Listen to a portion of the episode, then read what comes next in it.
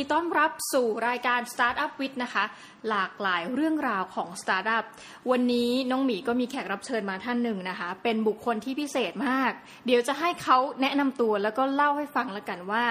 ตอนนี้ทำอะไรอยู่บ้าง สวัสดีค่ะ สวัสดีครับผมน้องหมีนะครับเออผมนรินทร์คุรนานะครับผมเป็นตอนนี้เป็นสตาร์ทอัพเลือดใหม่ของประเทศไทยเลยว่าได้นะฮะ เราทำเกี่ยวกับวงการการศึกษาซะมากกว่านะครับผมสตาร์ทอัพของครับน้องนรินทร์เนี่ยครับผมมีชื่อว่าอะไรเอ่ย โอเคสตาร์ทอัพตัวที่เราทำเนี่ยเราใช้ชื่อว่าระบบจับจ่าย for school ชื่อบริษัทเนี่ยจริงๆ มันจับจ่าย corporation แต่ product ตัวแรกที่เราออกมาเนี่ยเป็นเรื่องของเรื่องของการบริหารการจัดการสถานศึกษาในรูปแบบของยุคดิจิทัล4.0 นะครับ เราเลยใช้ชื่อมันว่าจับจ่าย for school ครับก่อนที่เราจะไปถึงเรื่องราวของจับจ่ายครับผมเรามาคุยเรื่องประวัติชีวิตของน้องนรินทร์กันดีกว่าโอเคได้เลยอเอาย่างนี้ตั้งพี่ต้องเตรียมตัวไว้น่าจะค่อนวันเลยทีเดียวตั้งโอเคแต่ชื่อแบบว่าครับนรินทร์คูรานาใช่ครับนามสกุลแปลกมากเลยอ๋อโอเคคือเอ่อบ้านผมแล้วจริง ๆ แล้วเนี่ยเขาเป็นบ้านจากครอบครัวอินเดีย ที่พ่อผมเนี่ยคือเหมือนกับเอ่อเรียกว่าประวัติโคตรของเขาเนี่ยเอ่อเรียกว่าไงดีเรียกว่าเอ่อ ครอบครัวของเขาเนี่ยย้ายมาอยู่ที่อินเดียหลายสิบปีแล้ว เออโทษทีย้ายจากอินเดียมาอยู่ที่ประเทศไทยเนี่ยหลายสิบปีแล้ว แต่ในสมัยก่อนเนี่ยถ้าเกิดว่าแต่ละชาติจะแต่งงานกันเนี่ยก็ควรจะแต่งงานกับพวกเชื้อสายเดียวกันหรือเผ่าพันธุ์เดียวกันแล้วเวลาพ่อผมมาแล้วเนี่ยก็จะต้องกลับไปแต่งงานคือเรียกว่าหาภรรยา กลับไปบินไปอินเดียเพื่อไปตามล่าความฝันเรียกว่าตามล่าผู้หญิงที่อินเดีย พ่อผมก็เลยได้พาแม่ที่เป็นเชื้อสายอินเดียเนี่ยมามาแซทโทมาอยู่ที่ประเทศไทยด้วยกัน เพราะฉะนั้นผมจริง ๆ แล้วมีเลือดเนื้อเชื้อ เป็นคนอินเดีย100%เลยร้อยเปอร์เซ็นต์เลย แต่ว่าเราเป็นคนไทยเกิดโตประเทศไทยอย่างเนี้ยครับผมมีมีครอบครัวอินเดียในประเทศไทยเยอะที่เวลามาถึงประเทศไทย แล้วเปลี่ยนเอ่อนามสกุลเป็นนามสกุลไทยขอนามสกุลใหม่อ๋อแต่เหมือนบ้านผมเนี่ยก็ยังคงนามสกุลเดิมครับผมอย่างเคยได้ยินว่าอย่างเจ้าของอะสมมติตระกูลอ่าแจสปาวก็เป็นเป็นซิงใช่ไหมสิงชื่อหาซิงสัจเทพอะอ่าเขาก็ใช่ครับจะมีความเหมือนแท้เนาะคล้ายๆประมาณนั้นกัใช่เนาะคือซิงก็คือพวกซิกก็คือผมเหมือนกัน ผมก็เป็นพวกซิกข์เหมือนกันใช่อครับย่างนี้นี่เองเพราะฉะนั้นนรินทร์เนี่ยเติบโตมาในประเทศไทยครับเป็นคนที่ไหนคะเอ่อผมเกิดที่กรุงเทพนะฮะที่โรงพยาบาลคามิลเลียนแถวแถวๆสุขุมวิทมั้งฮะถ้าจำไม่ผิดที่แม่เคยเล่าให้ฟัง แล้วก็พอได้สักขวบสองขวบเนี่ยคุณพ่อคุณแม่เขาย้ายถิ่นฐานไปทำธุรกิจที่เกาะสมุยนะครับทีนี้ผมก็เลยเป็นคนที่โตมาจากเกาะสมุยเอ่อซึมซับกับเกาะสมุยเกาะสมุยเนี่ยคือบ้านเลยใช่ไหมตอนนี้บ้านอะไรก็โตที่นู่นเรียนก็เรียนที่โรงเรียนเซนต์โยเซฟเกาะสมุย นะครับผมแล้วก็พอเริ่มเข้ามัธยม คือคุณแม่ผมเนี่ยเริ่มเห็นความสำคัญของภาษาอังกฤษมากๆ ด้วยความที่เรามาจากครอบครัวของอินเดียเนี่ยพี่ต้องเล่าให้พี่ฟังนิดหนึ่งว่าครอบครัว background อินเดียเนี่ยเขาจะเขาจะค่อนข้างคล้ายๆครอบครัวจีนที่ห่วงเรื่องการศึกษาเรื่องของญาติเรื่องการแข่งขันเรื่องอะไรพวกเนี้ยมันจะมีค่อนข้างสูงภายในครอบครัวเอง เพราะฉะนั้นคุณแม่ผมเนี่ยคุณพ่อผม chill คุณพ่อผมไม่เท่าไหร่ แต่คุณแม่ผมเนี่ยเป็นเรื่องที่แบบลูกฉันต้องได้ดี ลูกฉันต้องได้ที่หนึ่งลูกฉันต้อง ต้องต้องคือ the best ที่แบบเขาสามารถจัดหาให้ลูกเขาได้ โดยเฉพาะเรื่องของการเรียนนะ เรื่องของการเรียนเรื่องของอาชีพ แต่ไม่ใช่เรื่องของฟุ่มเฟือยโทรศัพท์มือถือนู่นเรื่องพวกนั้นเราไม่ค่อย support แต่เรื่องการเรียนเรื่องการแข่งขันเนี่ยต้องเป็นที่หนึ่งตลอด อันนั้นคือ mentality นั่นคือความคิดของคนอินเดียส่วนใหญ่ ซึ่งเป็นอย่างนี้จริง ๆ ใช่ไหมครับ แล้วผมก็โตมาจากครอบครัวเนี่ยซึ่งมันก็มันก็มีความกดดันระดับหนึ่งตั้งแต่ความเป็นเด็กแล้วแหละเพราะฉะนั้นโรงเรียนที่เราเรียนแม่ผมก็เอาผมเข้าเรียนโรงเรียนเซนโยเกาะสมุยใช่ไหมครับ ทุกอย่างเกี่ยวกับการเรียนที่ต้องการเนี่ยถึงแม้ว่าบ้านบ้านไม่ได้รวยนะจริงๆบ้านมีปัญหาเรื่องการเงินค่อนข้างเยอะ แต่เรื่องการเรียนเนี่ยแม่ผมค่อนข้างจะแบบต้องที่หนึ่งอย่างที่บอกก็คือลูกต้องการอะไร ลูกขาดอะไรชุดนักเรียนมีปัญหาชุดนักเรียนไม่สะอาดอ่าต้องการ talking dictionary เมื่อก่อนมันต้องมีอย่างเนี้ยในการเรียนก็แม่ก็ต้องซื้อ talking dic เป็นพันสมัยนั้นก็ก็ต้องซื้อในการเรียน อะไรแบบเนี้ยคือเพราะฉะนั้นเรื่องครูสอนพิเศษอีกคนต่างจังหวัดไม่ค่อยมีนะสอนพิเศษ มันจะไม่เหมือนกรุงเทพนั่นคนต่างจังหวัดเสร็จตกเย็นคือไปเล่นดีดลูกแก้วดีดยางดีดคือคือเป็นอย่างนี้จริง ๆ ใช่ไหมแต่บ้านผมคือเอาละเรียนเสร็จปุ๊บเรียนพิเศษอีก นั่นคือนั่นคือสิ่งที่แม่ผมปั้นตั้งแต่ตั้งแต่เด็ก ๆ จริง ๆ นะเพราะว่าพอพอเริ่มเข้าพอเริ่มเข้าป .6 เนี่ยเอ่อแม่ผมเห็นรู้สึกเหมือนกับว่าเรียนที่สมุยเนี่ยถึงแม้เซนต์โยเซฟจะเป็นโรงเรียนเซนต์โย แต่ว่าเซนต์โยเซฟต่างจังหวัดเนี่ยในสมัยนั้นน่ะมันไม่ได้เหมือนเซนต์โยเซฟในกรุงเทพ คือมันก็ยังมีภาษาเรื่องของภาษาเรื่องของความพร้อมหลายๆอย่างคือโรงเรียนดีมากนะแต่หมายถึงว่าเรื่องของภาษาอังกฤษเนี่ยถ้าเปรียบเทียบกับในเมืองอะมันยังด้อย เพราะฉะนั้นแม่ผมเห็นความสำคัญของภาษาอังกฤษมากๆ แต่ตอนนี้เขามีทั้งภาษาจีนภาษาอังกฤษนะผมไม่อยากจะอ้างแต่ตอนนี้เขามีทั้งครูจีนครูอังกฤษอยู่ในโรงเรียนเขาเลยอ่าแต่สมัยสิบกว่าปีที่แล้วเนี่ยเขาไม่มีเรื่องพวกนี้ไงแต่แม่ผมเริ่มเห็นแบบความสำคัญในการทำให้ลูกเนี่ยเอ่อมีภาษาอังกฤษเพราะเขาเห็นมันคือโอกาสและอนาคต แม่ผมก็เลยพยายามที่จะส่งผมไปอินเดีย แต่ณตอนนั้นบ้านผมมีปัญหาเรื่องของเรื่องหลายอย่างภายในครอบครัวเรื่องตาเรื่องของลุงพ่ออะไรพวกเนี้ยเขาเลยไม่ทำผมเลยสรุปพ่อไม่ทำพาสปอร์ตให้ ผมเลยไม่มีพาสปอร์ตก็คือมันเป็นคือพ่อกับแม่ผมมีปัญหากันเอง ใช่ไหมครับผมเอ่อคือเรื่องมันยาวนิดนึงเรื่องภายในครอบครัวซึ่ง ซึ่งสุดท้ายแม่ผมด้วยความที่ถึงแม้เราจะถ้าไปอินเดียเนี่ยไปเรียนที่อินเดียเลยเนี่ยคือค่าเทอมมันจะถูกมาก ค่าเทอมจะแค่ปีละสี่ห้าหมื่นเนี่ย อยู่กินอยู่หอแล้วอยู่บ้านตายาย แต่ว่าแต่เราเรียนอินเตอร์ของอินเดียเลย แต่ถ้าจะมาเรียนอินเตอร์ประเทศไทยเนี่ยมันหลักแสนหลักหลายหลายแสนไหนจะค่าอยู่ค่าอะไร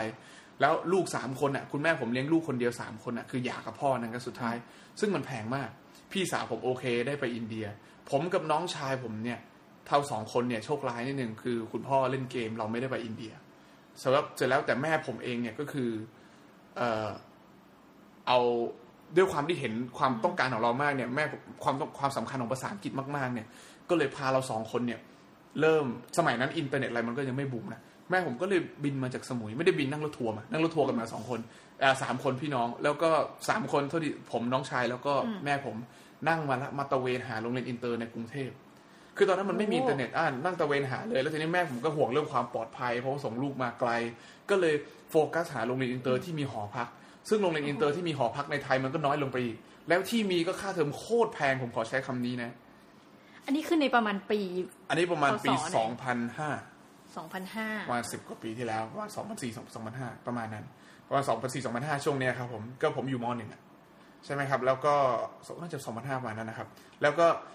เอ่อแม่ผมก็เลย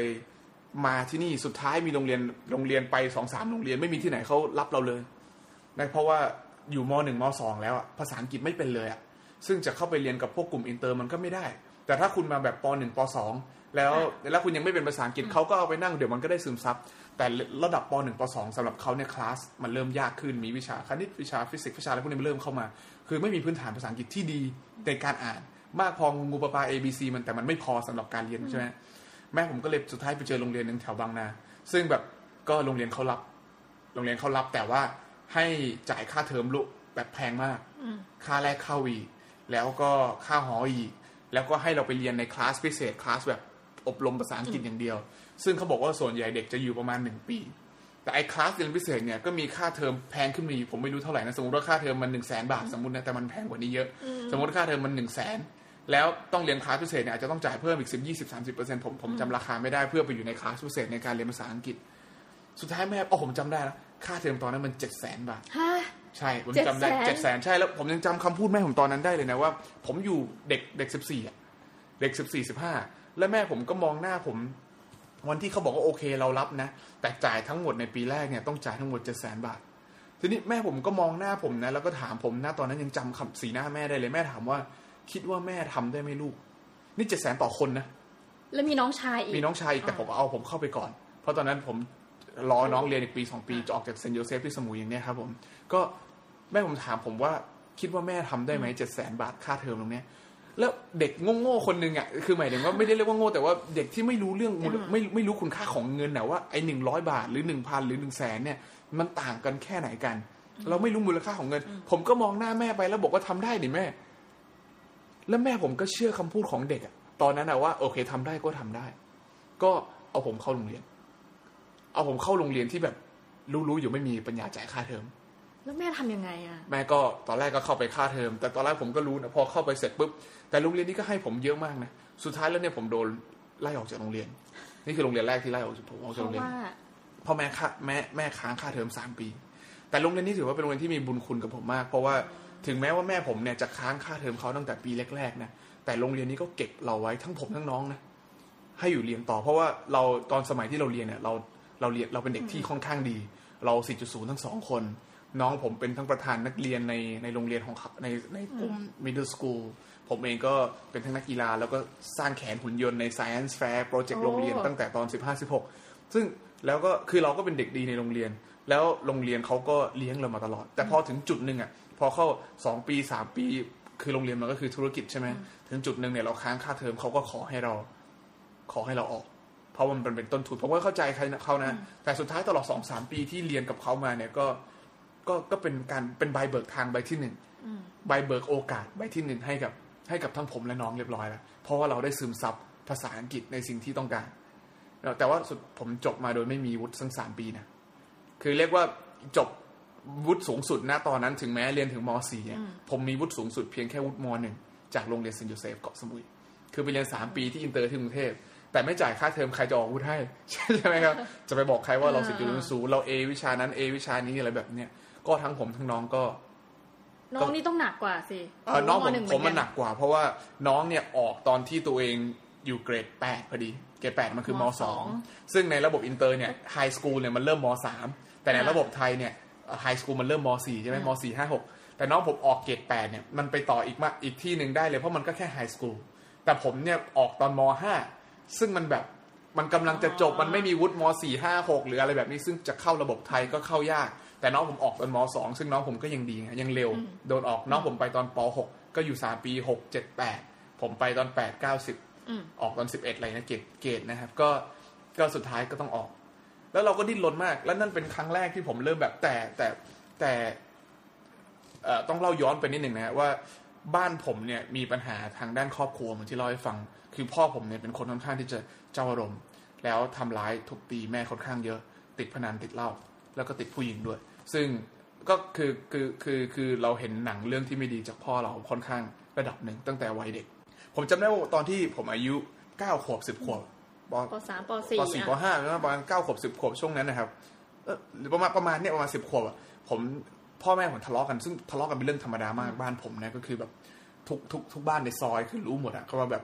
เออบ้านนี้แบบวิ่งไล่กัน เคยแม้กระทั่งแบบเอามีดไล่วิพ่อเอามีดไล่แม่อะไรแบบนั้นซึ่งแบบมันเป็นภาพที่ไม่ค่อยน่าจดจำเท่าไหร่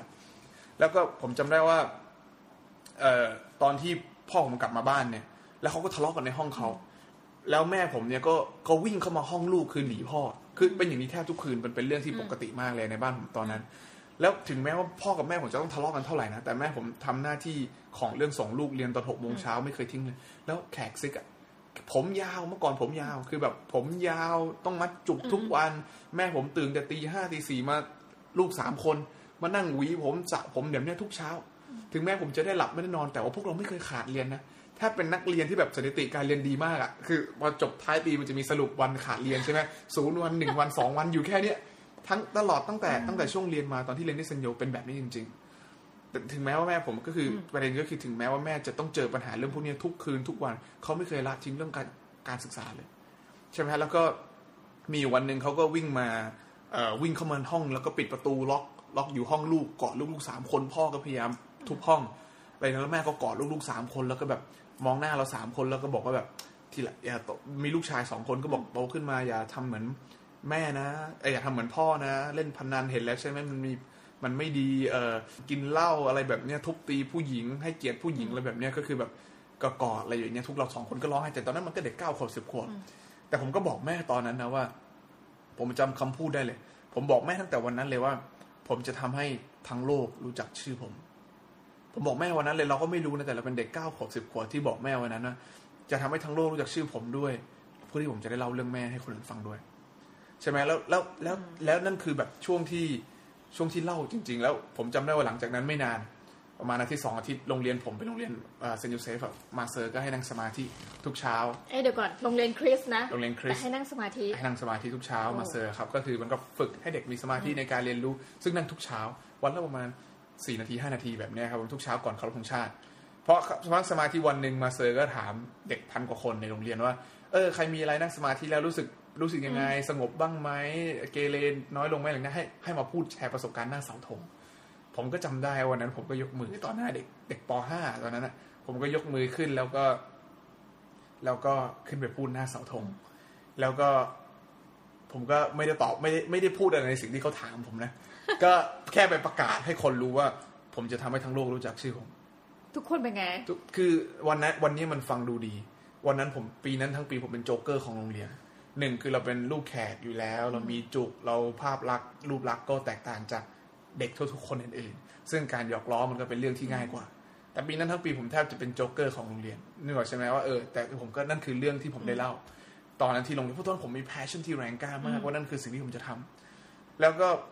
เวลาผ่านไปจุดหนึ่งเข้าป .6 ม .1 ม .2 ม .3 อะไรแบบเนี้ย ความสบายมันเริ่มทำคือความเป็นเด็กมันเริ่มทำให้เราลืมเรื่องพวกนั้นเพราะเราเริ่มมาเรียนกรุงเทพไม่ได้อยู่ใกล้แม่ ไม่ค่อยได้เห็นความลำบากของแม่เหมือนเหมือนตอนอยู่ใกล้ๆ เราเริ่มลืม แต่เราก็ตั้งใจเรียนเหมือนเดิมนะแต่เราเริ่มลืมคำพูดพวกนี้ที่เราเคยพูดพอวันที่ผมโดนออกจากโรงเรียนเนี่ย อินเตอร์ที่เนี่ย ทุกอย่างตอนนั้นมห้าแล้วใช่ไหมทุกอย่างมันกลับมาในหัวผมหมดเลยว่าแบบผมรู้สึกว่ามันเป็นจุดเปลี่ยน และรู้สึกขอบคุณที่เขาเอาพวกเราออกทำไมอะ ถ้าเขาไม่เอาผมออกผมว่าวันนี้ผมก็ยังเป็นเหมือนเด็กทั่วๆไปที่อ่าในเด็กอินเตอร์ตรงนั้นนะคือเรียนเสร็จปุ๊บเริ่มจะได้ทุนไปเรียนมหาลัยมหาลัยดีๆ แล้วก็คือใช้ชีวิตแบบตามตามตามตามสเต็ปชีวิตเนอะตาม step ที่มันจะไป แล้วก็คงไม่ได้มีประสบการณ์ชีวิตหรือการเรียนรู้เยอะขนาดนี้ ก็เรียนเสร็จมีมาแล้วเริ่มให้ทุนเด็กคนนั้นคนนี้จากจากมหาลัยจากคือมันเป็นโรงเรียนอินเตอร์ใช่ไหมมหาลัยจากออสเตรเลียจากยุโรปจากอเมริกาจากอะไรแบบเนี้ยเริ่มมาเขาเรียก university fair อะไรแบบเนี้ยมหาลัย fair fair มหาลัยเขาก็จะมาถึงมหาลัยมามาถึงโรงเรียนเลยนะพวกนี้ก็เริ่มมา recruit เด็กอะไรแล้วก็เริ่มให้ทุนนั่นทุนนี่อะไรอย่างเงี้ยซึ่งส่วนใหญ่เด็กผมก็ไปแบบนี้หมด ผมก็เป็นหนึ่งในนั้นเพราะเราอยู่ในสังคมอย่างนี้ก็เริ่มได้ทุนเริ่มได้ offer เริ่มอะไรมาแต่สุดท้ายไม่ได้ไป เพราะว่าก็ไม่จบที่นั่นไงเออ แล้วก็พอถึงพอถึงตอนนั้นผมก็เริ่มทุกอย่างมันเริ่มกลับมา ผมเลยเริ่มที่แบบตอนนั้นสิบเจ็ดละพอเริ่มสิบเจ็ดผมก็เริ่มบอกแม่แล้วว่า คือโรงเรียนตอนนั้นอะ คือตอนที่โรงเรียนเอาออกเนี่ย เราค้างค่าเทอมสองล้านสองล้านนี่คือลดแล้วห้าสิบเปอร์เซ็นต์คือโรงเรียนช่วยนะคือจริงๆมันสี่ล้าน แต่โรงเรียนบอกโอเคให้อยู่ต่อก็ได้ แต่สองพี่น้องเนี่ยคือให้จ่ายห้าสิบเปอร์เซ็นต์คือให้ทุนห้าสิบเปอร์เซ็นต์ซึ่งสองล้านแม่ก็ไม่มีปัญญาจ่ายตอนนั้น ก็เลยสุดท้ายต้องออก พอออกเสร็จปุ๊บน้องผมกับผมเนี่ยก็เริ่มวิ่งตระเวนหาโรงเรียนอื่น แต่กลุ่มโรงเรียนอินเตอร์อะมันเป็นสมาคมที่มันถึงกัน อ๋อ เด็กคนไหนที่ค้างค่าเทอมโรงเรียนนั้น พอไปอีกโรงเรียนหนึ่งเนี่ยมันก็จะเริ่มไปติดแบล็คลิสต์มันจะเริ่มมันจะติดมันจะถึงกันหมดเลยเพราะโรงเรียนอินเตอร์ในไทยมันไม่ได้เยอะแบบเนี่ยคือมันก็จะมีสมาคมมันก็ถึงกันบอกว่าเด็กคนนี้เคยเอ่อทำเรื่องไม่ดีชกต่อยโดนไล่ออกอะไรแบบเนี้ยผมก็เป็นหนึ่งในหนึ่งในสองคนที่พอไปที่ไหนพอเขาเริ่มทำ background check เขาก็จะเริ่มเห็นว่าเออมีประวัติค้างค่าเทอมมา มันเลยเริ่มยากมากตอนนั้นที่จะแบบว่า เอ่อเริ่มยากมากที่จะเข้ากลุ่มอินเตอร์ด้วยกันเพราะว่ามันเริ่มติดติดพวกเนี้ยเริ่มถึงกันใช่ไหมครับคือเจ้าของโรงเรียนมันก็ถึงกันอะไรแบบเนี้ยจนมีโรงเรียนหนึ่งที่ที่เชียงใหม่เออก็เริ่มไปแล้วเริ่มไปถึงเชียงใหม่จับแล้วอยู่นะ สมุยกรุงเทพเชียงใหม่คือตอนนั้นอินเทอร์เน็ตมันเริ่มมาเริ่มอะไรแล้วใช่ไหมเราเริ่ม search อะไรได้มากขึ้นก็ก็ ก็ search เจอที่เชียงใหม่ค่าเทอมไม่ไม่แพงจนเกินไปถูกกว่าเยอะค่าเทอมแค่เจ็ดแปดหมื่นตอนนั้น ต่อเทอมนะ จากแบบเป็นแสนอะมาเจอเจ็ดแปดหมื่นอะไรเงี้ยแต่ไม่มีหอพักไม่มีอะไรก็เริ่มเริ่ม work out กันว่าแบบเริ่มโตขึ้นว่าเช่าหอก็ได้อะไรแบบเนี้ยแล้วก็ พอเจอที่นี่ปุ๊บเขาก็เราก็เล่าเรื่องทุกความเป็นจริงทุกอย่างให้โรงเรียนฟังนะอืมว่าเราจะจบมาแบบนี้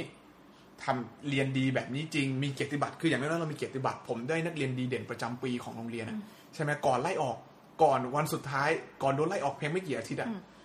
เขาให้แบบนักเรียนประจำเขาให้นักเรียนประจำเดือนแล้วเขาให้นักเรียนเกียรติบัตรนักเรียนประจำปีตอนม .4 ก่อนก่อนจบเนี่ยผมได้เกียรติบัตรนักเรียนประจำปี ผมก็พิสูจน์เลยว่าเอ้ยเนี่ยผมเป็นนักเรียนโรงเรียนนี้จริงได้เกียรติบัตรนักเรียนคือมันก็เริ่มมีเกียรติบัตรหลาย ๆ อย่าง ที่แบบพิสูจน์ว่าเราเป็นเด็กดีแต่ไม่มี transcript คือคือตอนนั้นก็ต้องสมัครไปด้วยวุฒิที่มมหนึ่งวุฒิมหนึ่งพร้อมกับเกียรติบัตรทั้งหลายเลยแต่ผมอะยังโชคดีที่ผมมีผมไม่มี transcript แบบ official ของจริง แต่ผมเป็นเด็กหอพอผมเป็นเด็กหอเนี่ยโรงเรียนที่ผมอยู่เนี่ยเด็กคนไหนที่คือ transcript พวกเนี้จะโดนถ่ายเอกสารแล้วส่งให้กับครูหอพัก ครูหอพักเนี่ยจะรู้เลยว่าเด็กหอคนไหนที่การเรียนไม่ดีเนี่ยเขาจะบังคับเรียนช่วงทุ่มหนึ่งเนี่ยผมก็เลยก่อนออกอะผมก็เลยไปหาครูหอพักคนนี้ ซึ่งสนิทกัน ผมก็เลยบอกว่าผมขอ transcript ของผมที่เป็นใบถ่ายเอกสารอ๋อ ที่เป็นใบถ่ายเอกสารที่เขามีเพราะเขาจะมีของเด็กทุกคน ถ้าเด็กคนไหนไม่ดีเนี่ยมันจะต้องแบบเรียน สมมติว่าต้องเรียนทุ่มถึงสองทุ่มเนี่ยเราต้องต่อถึงสองทุ่มครึ่งห้ามจะจะโดนตัดนู่นตัดนี่กิจกรรมในหอพักเพื่อเด็กที่เรียนไม่ดีอะผมก็เลยได้ transcript ของเกรดเจ็ดเกรดแปดเกรดเก้าเกรดสิบทั้งหมด แต่เป็นไม่ใช่ใบ official แต่เป็นใบแบบใบถ่ายเอกสาร ผมก็เลยเอาใบถ่ายเอกสารเนี่ยไปแนบไปเขาดูด้วย ว่าเนี่ยมีจริง อะไรแบบเนี้ยก็คือคือตอนนั้นทำทุกวิถีทางเพื่อให้ได้หลักฐาน มาซึ่งหลักฐานหรือหรือการบ้านหรือ portfolio หรือวิชาเรียนนู่น art อะไรที่มีผม submit หมดเลยอืมก็ทำหมดสุดท้ายโรงเรียนเขาบอกโอเคอันก็ แต่เราเขามีกฎสอบเข้า โรงเรียนนี้ก็ให้สอบเข้า แล้วก็ผมกับน้องชายก็สอบทั้งสองคนเดียวนั่นเลย ไปวันนั้นสอบวันนั้นเลยไม่ได้เตรียมตัวอะไรกันเลย สรุปคือเขาไปสอบสองวิชาคือภาษาอังกฤษกับกับคณิตศาสตร์สอบแค่สองวิชา ทั้งน้องทั้งผมก็คือได้ top เลย สอบเข้าเดี๋ยวนั้น อะไรอย่างเนี้ย แล้วก็สุดท้ายเขาก็แล้วเขาก็เริ่มทำ background check เขาโทรกลับไปที่โรงเรียน โรงเรียนที่ผมมา ครูใหญ่ของโรงเรียนนี้ก็ดีมาก ก็เล่าความจริงว่าเด็กสองคนนี้เป็นเด็กเขาเรียกตอนผมจำคำพูดเขาบอกว่า they were scholar อืม scholar หมายถึงแบบเออมันเป็นเด็กที่แบบเออมันเป็นเด็กเยี่ยมอะอ่าใช่ไหมครับ แต่ว่าเขาก็แค่มีปัญหาเรื่องค่าเทอมโรงเรียนนี้ก็เลยสุดท้ายบอกว่าโอเคเรารับคุณก็ได้ แต่ว่าคุณต้องจ่ายค่าเทอมล่วงหน้าเลยหนึ่งปี ตอนนั้นแม่ผมก็เริ่มลำบากแล้วสองคนไม่ไหว ผมก็เลยเริ่มบอกแม่ว่าให้น้องเรียนแล้วกัน แล้วผมก็ผมเริ่มมีความคิดในหัวแล้วไงว่า ว่าทั้งโลกต้องรู้จักชื่อ เราต้องทำอะไรขึ้นมาสักอย่าง path ที่เรากำลังเดินไม่ใช่ path เราละคือเราไปพ้นจากระบบการศึกษาเออเราพ้นแล้วคือพูดผมง่ายๆเริ่มเห็นแล้วแบบมันผมผมเริ่มผมเริ่มเห็นความเหนื่อยของแม่ ผมเริ่มไม่เห็นความคุ้มค่าของสิ่งที่แม่ผมเหนื่อยแล้วอะตั้งแต่เวลาช่วงนั้น ผมเริ่มเห็นแบบแม่ผมต้องเหนื่อยเกับตายมาจ่ายค่าเทอมอืมคือผมเริ่มแบบทุกทุกวัน ผมทุกๆวันที่ผมนั่งเรียนอยู่ในห้องนะผมเริ่มรู้สึกผมเป็นเด็กที่เห็นแก่ตัวขึ้นทุกวัน ทุกๆวันทุกๆวัน อันนี้คือความคิดผมนะแต่สำหรับความคิดแม่ผมผมก็เคยถามแม่ผมนะแม่ผมบอกว่าคิดอย่างนี้ได้ไง เพราะว่าสำหรับแม่เนี่ย การให้การศึกษาเนี่ยคือความภูมิใจของเขาคือเราคิดคนละเรื่อง แต่แม่ผมคิดว่าเฮ้ยไปเลยนั่นคือสิ่งที่หน้าที่ของผู้ใหญ่คือลูกคือการให้การศึกษา ถึงจะเหนื่อยแค่ไหนก็ช่างมันคือสิ่งที่เขาทำแล้วเขาภูมิใจ แต่สำหรับเราผมเริ่มรู้สึกแม่ผมต้องเหนื่อยอะแบบเป็น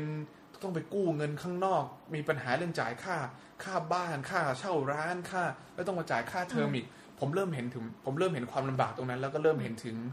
ถึงความไม่คุ้มค่า ก็เลยตัดสินใจบอกแม่ว่าผมผมก็เลยเริ่มออกในตอนนั้นเอาแล้วน้องตกลงน้มีองใครเรียได้นไปเรียนก็คือให้เาน้องเรียนสุดท้ายก็คือให้มันพอสำหรับจ่ายค่าเทอมให้น้อง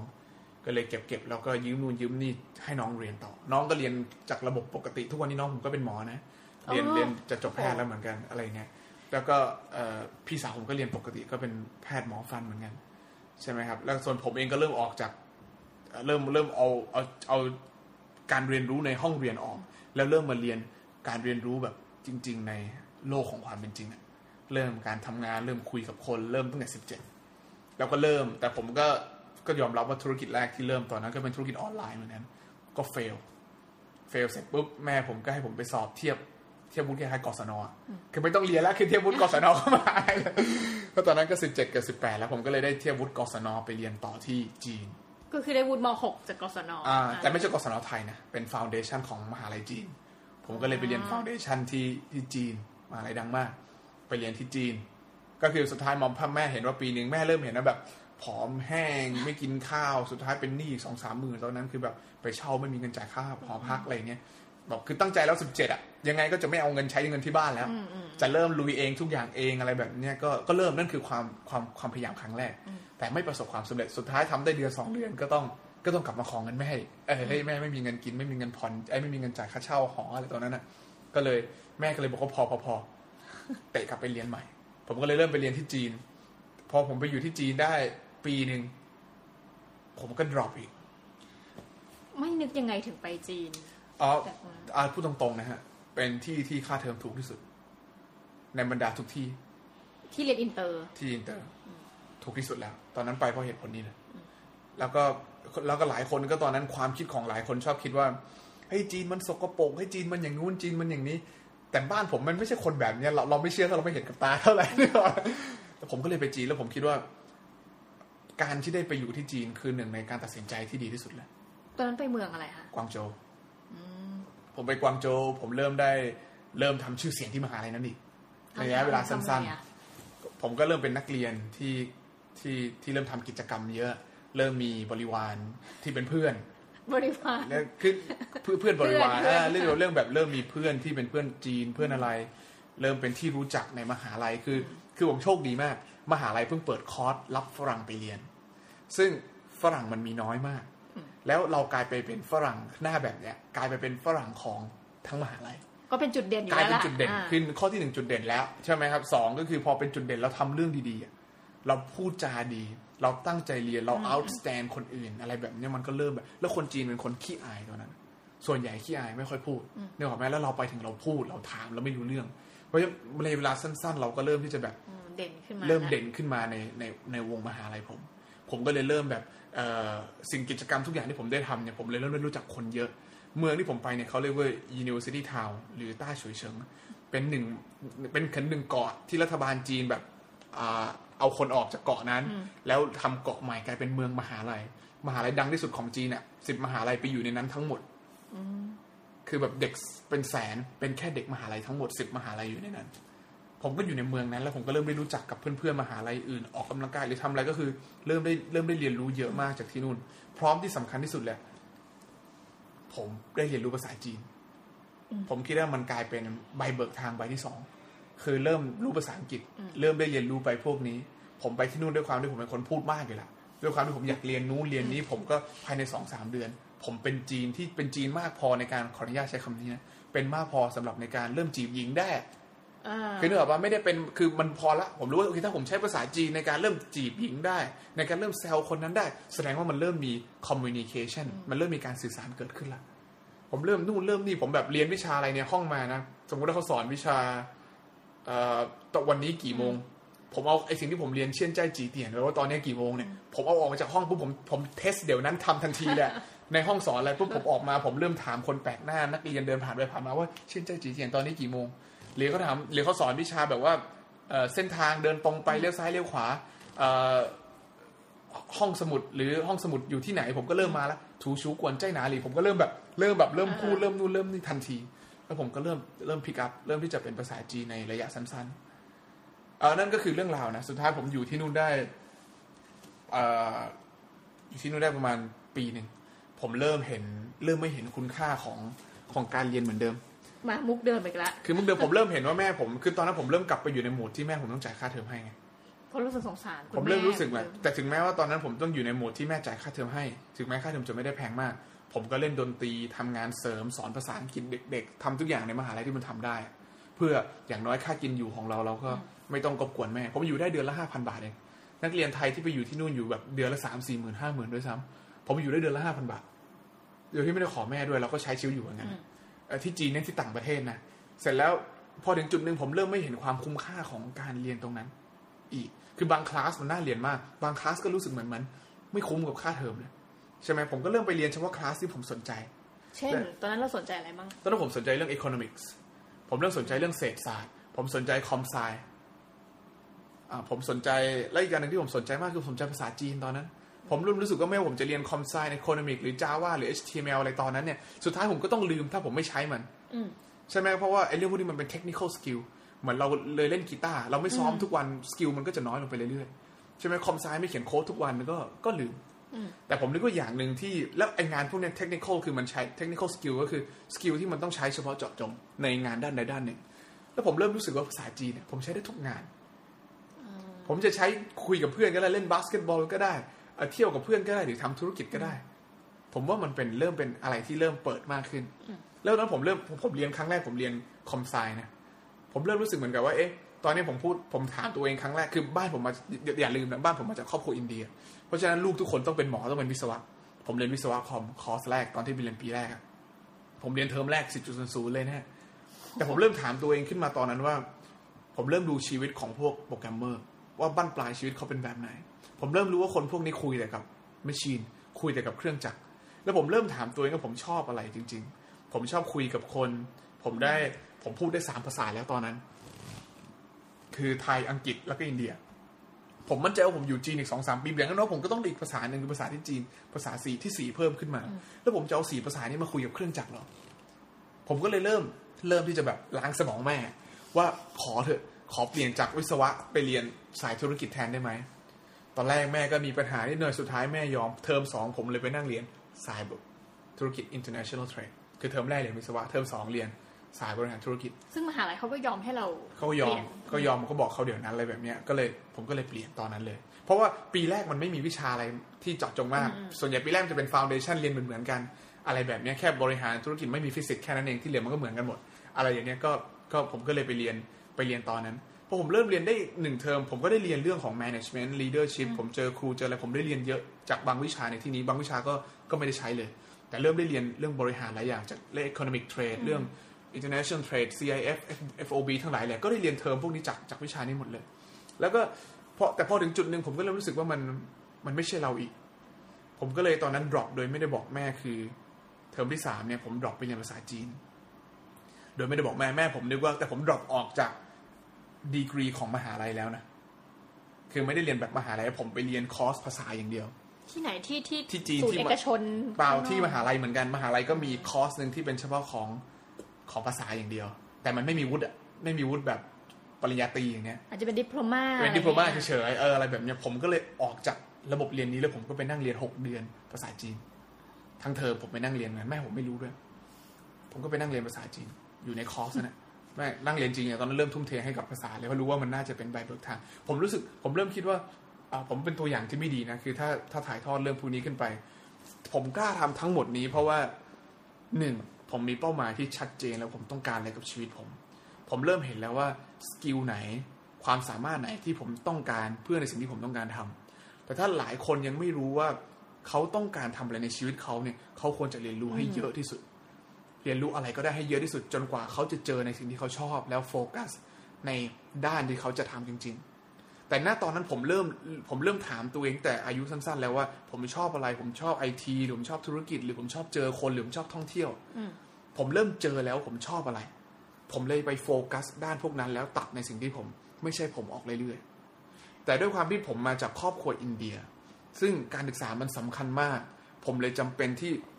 บางเรื่องถึงแม้กระทั่งไม่บอกแม่ตัวเอง เพราะนั่นมันคือด่านที่หนึ่งของผมนะครอบครัวไทยหลายครอบครัวยังโชคดีกว่าครอบครัวอินเดียตรงที่บางทีพ่อแม่ก็เห็นด้วยเลย ลูกชอบอะไรก็ทำแต่ครอบครัวอินเดียนี่คือแบบไม่มันต้องแบบนี้ต้องแบบนี้ต้องแบบนี้เท่านั้น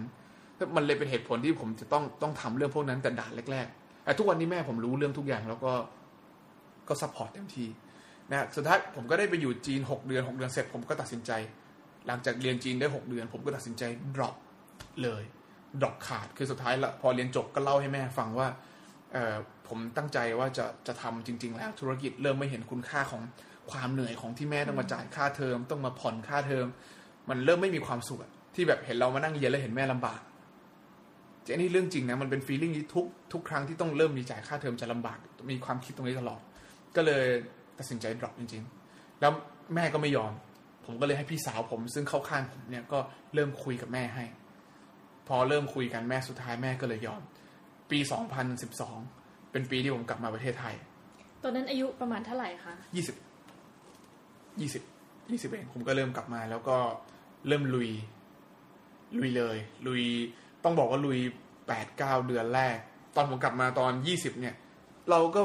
คือคือไอไอสิ่งสิ่งที่เราวาดฝันกับการลงมือทำจริงเนี่ยมันคนละเรื่องเลยนะ เพราะว่าเรามาจากจีน แต่เรามาทำธุรกิจในประเทศไทย ซึ่งอยู่ในเกาะสมุย ซึ่งเป็นเมืองเล็กๆเนื่องไหมผมต้องผมเริ่มใหม่ในในระยะเวลาสั้น ๆ ตรงนั้นที่แบบความรู้จริง ๆ แล้วความรู้ในห้องเรียนมันมันเป็นแค่ส่วนหนึ่งแค่นั้นเองอะ ผมจะต้องเริ่มมาเรียนรู้ในการรู้จักคนในการพูดกับคน เริ่มขายของเริ่มสร้างคอนเน็ชันเริ่มประกาศให้คนรู้ ซึ่งทั้งหมดนี้มันใช้เวลาหมดเลย มันไม่ใช่มาถึงเรียนอะไรมาปึ้งปึ้งขายของ มันต้องมี connection มันต้องรู้จักคนมันต้องมันต้องมีลูกน้องต้องต้องเรียนรู้การใช้คนเป็นซึ่งแรกๆมาไม่มีใครอยากทำงานกับผมเลยเพราะผมเป็นคนที่แบบเป๊ะเป๊ะเป๊ะเป๊ะผมได้เรียนรู้จากธุรกิจแรกผมทำธุรกิจรีไซเคิลผมได้การเรียนรู้ว่าผมต้องแบบแปดโมงเป๊ะต้องมาห้าโมงค่อยออก เนื้อออกแม่เงินต้องตัดเป็นเป๊ะเป๊ะอะไรแบบนี้หมด ผมได้เรียนรู้แบบ ไอการเป๊ะเป๊ะแบบนี้มันใช้ไม่ได้ในวัฒนธรรมไทย เพราะคนไทยมันต้องหยวนหยวนวัฒนธรรมไทยต้องหยวนได้เอาแล้วคนจีนนะคนคนจีนเป๊ะ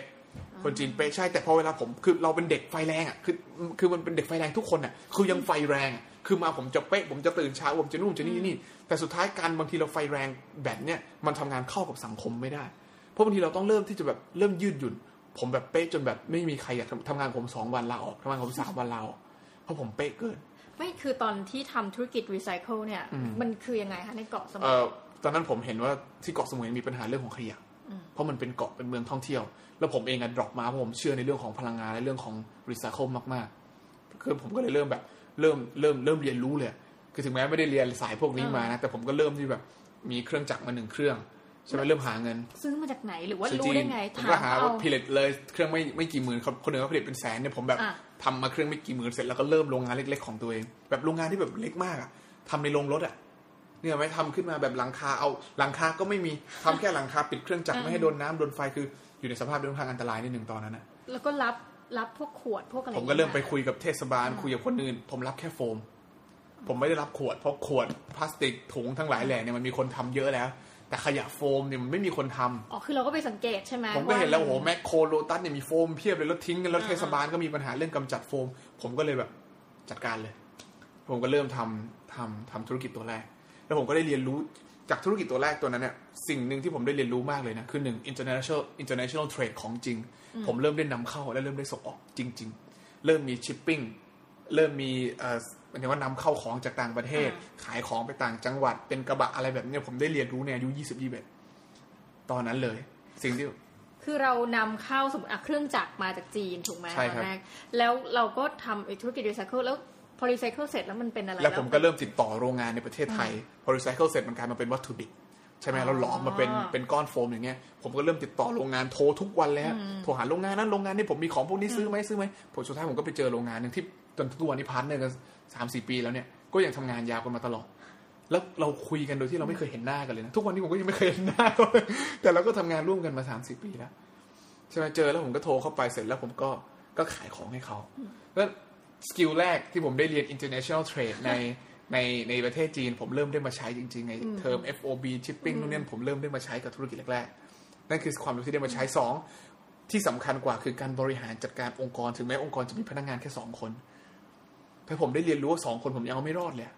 สองคนยังอยากจะลาออกยังไม่อยากทำงานกับเราเนี่ยเราจะไปทำงานว่าทุกวันนี้มันหลายสิบคน แต่ตอนนั้นสองคนยังเอาไม่รอดแล้วผมได้เรียนรู้จากธุรกิจแรกตรงเนี้ย ก็เลยเริ่มรู้ว่าจริง ๆ ปัญหาของผมคือผมเป๊ะเกิน ผมแบบยอมไม่ได้เห็นคนแบบคือในฐานะนายจ้างอะทุกชั่วโมงที่เขาไม่มาทำงาน ทุกชั่วโมงที่เขาแบบสมมติว่าเขาทำงานเราแปดชั่วโมงผมก็คิดตอนนั้นว่าแปดชั่วโมงต้องทำงานอย่างเดียวห้ามแบบ คือพักหนึ่งชั่วโมงคือหนึ่งชั่วโมงพออีกที่เหลือก็คือห้ามพูดห้ามคุยห้ามเล่นโทรศัพท์คือทำงาน คือมันเป็นอย่างนั้นจริง ๆ ตอนนั้น เพราะเราเป็นคนจ่ายตังค์อะเป็นนายจ้างอะใช่เราเราก็อยากจะให้แบบคนที่คนที่ทำงานคือทำงานให้คุ้มกับเราเพราะเราแบบทุกนาทีเรากำลังขูดรีดเงินเราออกอยู่อะสุดท้ายผมก็เลยเริ่มเรียนรู้จริงๆมันต้องเริ่มแบบเอาหูกระนาไปตาไปไร่บางเรื่องควรจะแบบปล่อยไปเลย เพื่อให้เพื่อให้องค์กรมันเดิน เพื่อให้สิ่งมันเกิดขึ้น นั่นก็คือสิ่งแรกที่ผมเริ่มทำพลาด และเริ่มรู้ว่ามันต้องหลักหลวมนิดนึงในบางเรื่อง ก็ก็คือการเรียนรู้นั่นนะฮะแต่ว่าสรุปว่าธุรกิจนี้ก็เหมือนจะไปได้ดี แล้วเกิดอะรไม่ดีขึ้นเพราะว่าธุรกิจอ่าเรียกว่าเริ่มตอนแรกผมเริ่มจากการแค่เป็นรถเป็นโรงหลอมเองอืมพอหลังจากนั้นของในสมุยมันเริ่มขาด อ๋อคือเราเอามาหมดแล้ว ไม่ใช่ไม่ใช่ไม่หมดหมายถึงว่าคนที่จะไปส่งไปเก็บมันเริ่มมีปัญหาเทศบาลเอ่ยนู่นเอ่ยนี่เอ่ยอะไรแบบเนี้ยเริ่มแบบส่งของไม่ตรงเวลาแต่ผมเหมือนผมเริ่มมีปัญหาผมต้องจ้างคนตลอด บางทีคนส่งบอกว่าเทศบาลบอกต้องไปนู่นกับไปนี่ก่อนมาส่งให้พรุ่งนี้แต่วันนี้ผมจ้างลูกน้องมาแล้วลูกน้องไม่มีอะไรทำจ้างก็จ่ายค่าแรงเปล่าๆสองสามร้อยอะไรแบบเนี้ย ผมเริ่มมันเริ่มเข้าเนื้อ ผมก็เลยหยุดหลอมแล้วก็โชคดีพอดีตอนนั้นมี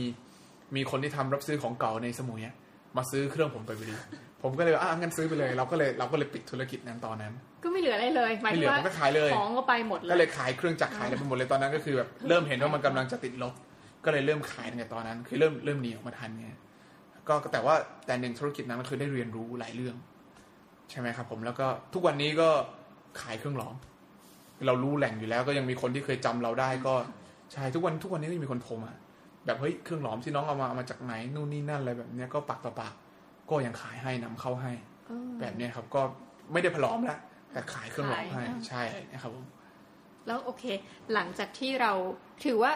อาจจะไม่เจ็บตัวมากเนาะทรงๆอะทรงๆในธุรกิจแรก คือหลังจากธุรกิจแรกแล้วเนี่ย ที่เราจบแบบทรงครับๆนรินทร์ไปทำธุรกิจอะไรต่อคะเออหลังจากนั้นผมก็เริ่มเริ่มมองหาช่องทางอื่นๆแล้วจนผมเริ่มมีไอเดีย ผมก็ยังสนใจเรื่องของรีไซเคิลอยู่นะตอนนั้นผมเริ่มเห็นเกาะสมุยเนี่ยมีปัญหาเรื่องของก้นบุหรี่ คือฝรั่งเนี่ยสูบกันเสร็จแล้วก็ทิ้งก้นบุหรี่ตามชายหาดจะอะไรเยอะมากเลย ผมก็เลยเริ่มแบบโฟกัสแล้วเฮ้ยเราจะเอาก้นบุหรี่ตรงเนี้ยไปทำอะไร ผมก็คิดเยอะนะ สุดท้ายก็คิดอะไรได้แบบธรรมดามากๆ ก็คือ ผมก็เลยเอาทำกล่องที่เก็บก้นบุหรี่ตามตามชายหาดหรือตามอะไรพวกเนี้ย แล้วก็ขายโฆษณาบนกล่องนั้น คือกลายเป็นธุรกิจโฆษณา แต่ว่าประยุกต์มาจากมาจากรีไซเคิลใช่ไหมครับ แต่มันก็แต่แต่รายได้หลักมาจากการขายโฆษณา ผมก็เลยเริ่มไปติดต่อกับ เซเว่นแฟมิลี่โลตัสบิ๊กซีสนามบินท่าเรือว่าเฮ้ยช่วยขอเอาพวกนี้ไปวางหน่อย กลายเป็นว่าทุกที่ยอมหมดเลยกลายเป็นว่าตอนนี้เซเว่นแฟมิลี่โลตัสบิ๊กซีตอนที่ผมบอกเลยนะ แต่ณตอนนั้นคือเซเว่นแฟมิลี่โลตัสบิ๊กซีสนามบินเอ่อท่าเรือของเกาะสมุยเนี่ยมีกล่องผมติดหมดเลยประมาณสามร้อยกล่อง ไปตั้งเก็บที่ที่เวลานักท่องเที่ยวสูบบุหรี่เสร็จอะไรแบบเนี้ยไม่ต้องไม่ต้องทิ้งลงพื้นไม่ต้องทิ้งลงชายหาดก็คือให้มาทิ้งลงใน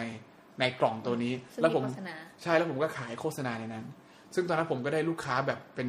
อ่าเป็นผับใหญ่ในสมุยขอผมขายถูกมาก ผมขายกล่องละแค่เดือนละสองร้อยบาทเองอะแต่มีประมาณสามร้อยกล่องใช่ใช่ไหมครับ ผมก็ขายเดือนละกล่องละสองสองสามร้อยแค่นั้นเองตามจุดตามโลเคชันแล้วก็เหมือนเป็นค่าสปอนเซอร์ในการรันตรงนี้ด้วยคือเงินมันไม่ได้เยอะใช่ไหมครับ ก็มีตอนนั้นก็ได้เจ้าของผับ คือผมก็ก็ยังขอบคุณในความที่เขาเชื่อให้โอกาสตอนนั้นก็ยังเด็กอะแค่ยี่สิบเอ็ดตอนนั้นนะฮะ ยี่สิบยี่สิบเอ็ดเหมือนกันผมทำคู่ๆกัน อันนี้ผมเริ่มทำผมทำรีไซเคิลทำโรงงานไม่ได้ระดับหนึ่งผมก็เริ่มทำอันนี้ต่อด้วยอะไรพอผมเริ่มเห็นว่าอันนี้มันกำลังจะติดลบแล้วอันนี้มันกำอีกอันหนึ่งกำลังขึ้น ผมก็เลยปิดโรงงานแล้วโฟกัส อันนี้ต่อ ใช่ไหมครับผมแล้วก็ตอนนั้นก็คือเขาก็มีเจ้าของผับหนึ่งซื้อเหมาหมดเลย อย่างเนี้ยเขาเขาตกลงกับผมว่าเขาเขา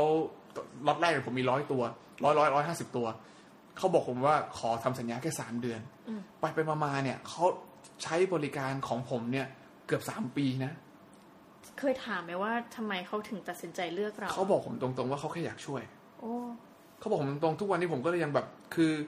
คือถ้าไม่ได้เขามาช่วยตอนนั้นเนี่ย ก็ก็ลำบากนะเขาแค่บอกผมตรงว่ามันก็เป็นเรื่องที่ดี เขาเห็นความมุ่งมั่น แล้วเขาก็แค่อยากจะช่วย เขาไม่ได้คือใช้บริการหรือไม่ใช้บริการของผม ก็ไม่ได้ทำให้ธุรกิจเขารวยขึ้นหรืออะไรขึ้นนึกออกไหมครับ แต่ว่าแต่เขาเห็นมันเป็นเรื่องที่ดี เขาก็เลยช่วยแล้วเงินมันไม่ได้แพงมันแค่สองร้อยกว่าบาท ใช่ไหมเขาก็เลยเขาก็เลย support ตอนนั้น ผมจำได้ตอนนั้นเขาจ่ายผมทุกเดือนเดือนละหนึ่งหมื่นเก้าพันบาท ซึ่งตอนนั้นหนึ่งหมื่นเก้าพันบาทมันเยอะนะหนึ่งหมื่นเก้าพันบาทอะผมสำหรับสำหรับเด็กที่ที่ที่ทำผมว่าหนึ่งหมื่นเก้าพันบาทนั่นน่ะเก็บหอมรอมริบและทำธุรกิจที่ผมทำอยู่ปัจจุบันคือจับจ่ายโอ้ซึ่งมาจากเงินหมื่นเก้าพันบาทนั้น ต้องขอขอบคุณพี่เขานะนะใช่ครับผมขอบคุณเขาตลอดผมก็แบบเจอเขาเจออะไรผมก็ยังแบบ คือถ้ามีอะไรช่วยได้ในอนาคตก็อยากจะกลับไปช่วยเขานะแต่ก็ตอนนี้ก็ยังยังยังยังหลายอย่างที่ต้องทำอยู่เนี่ย ซึ่งตอนนั้นผมเริ่มเก็บหมื่นเก้าพันบาทปุ๊บปีแรก ผมมีรายได้ตอนเดือนละหมื่นเก้าพันบาทจากธุรกิจนี้แค่นั้นเอง ผมก็ผมก็เก็บหอม แล้วตอนนั้นผมต้องคืนให้กับนายทุนผมอีกครึ่งหนึ่งแสดงว่าผมเหลืออยู่แค่แปดพันกว่าบาทแปดพันห้าเก้าพันจากรายได้หมื่นเก้านี่นะแปดพันกว่าบาทห้าเก้าพันเนี่ยผมเก็บหอมรอมริบเพื่อมาทำจับจ่ายที่ตอนนั้นคือระบบบริหารโรงเรียนที่ต้องใช้เงินหลักล้านอะตอนนั้นเป็นระบบ fingerprint payment จ่ายเงินด้วยลายนิ้วมือในโรงเรียน โอ้โห แค่ฟังก็ดูยุ่งยากแล้วอะและใช้เงินหลายหลายหลายล้านบาท แต่ผมเริ่มจากโดยที่ผมผมรู้ว่านี่คือสิ่งที่ผมชอบและอยากทำจริง ผมเริ่มเก็บจาก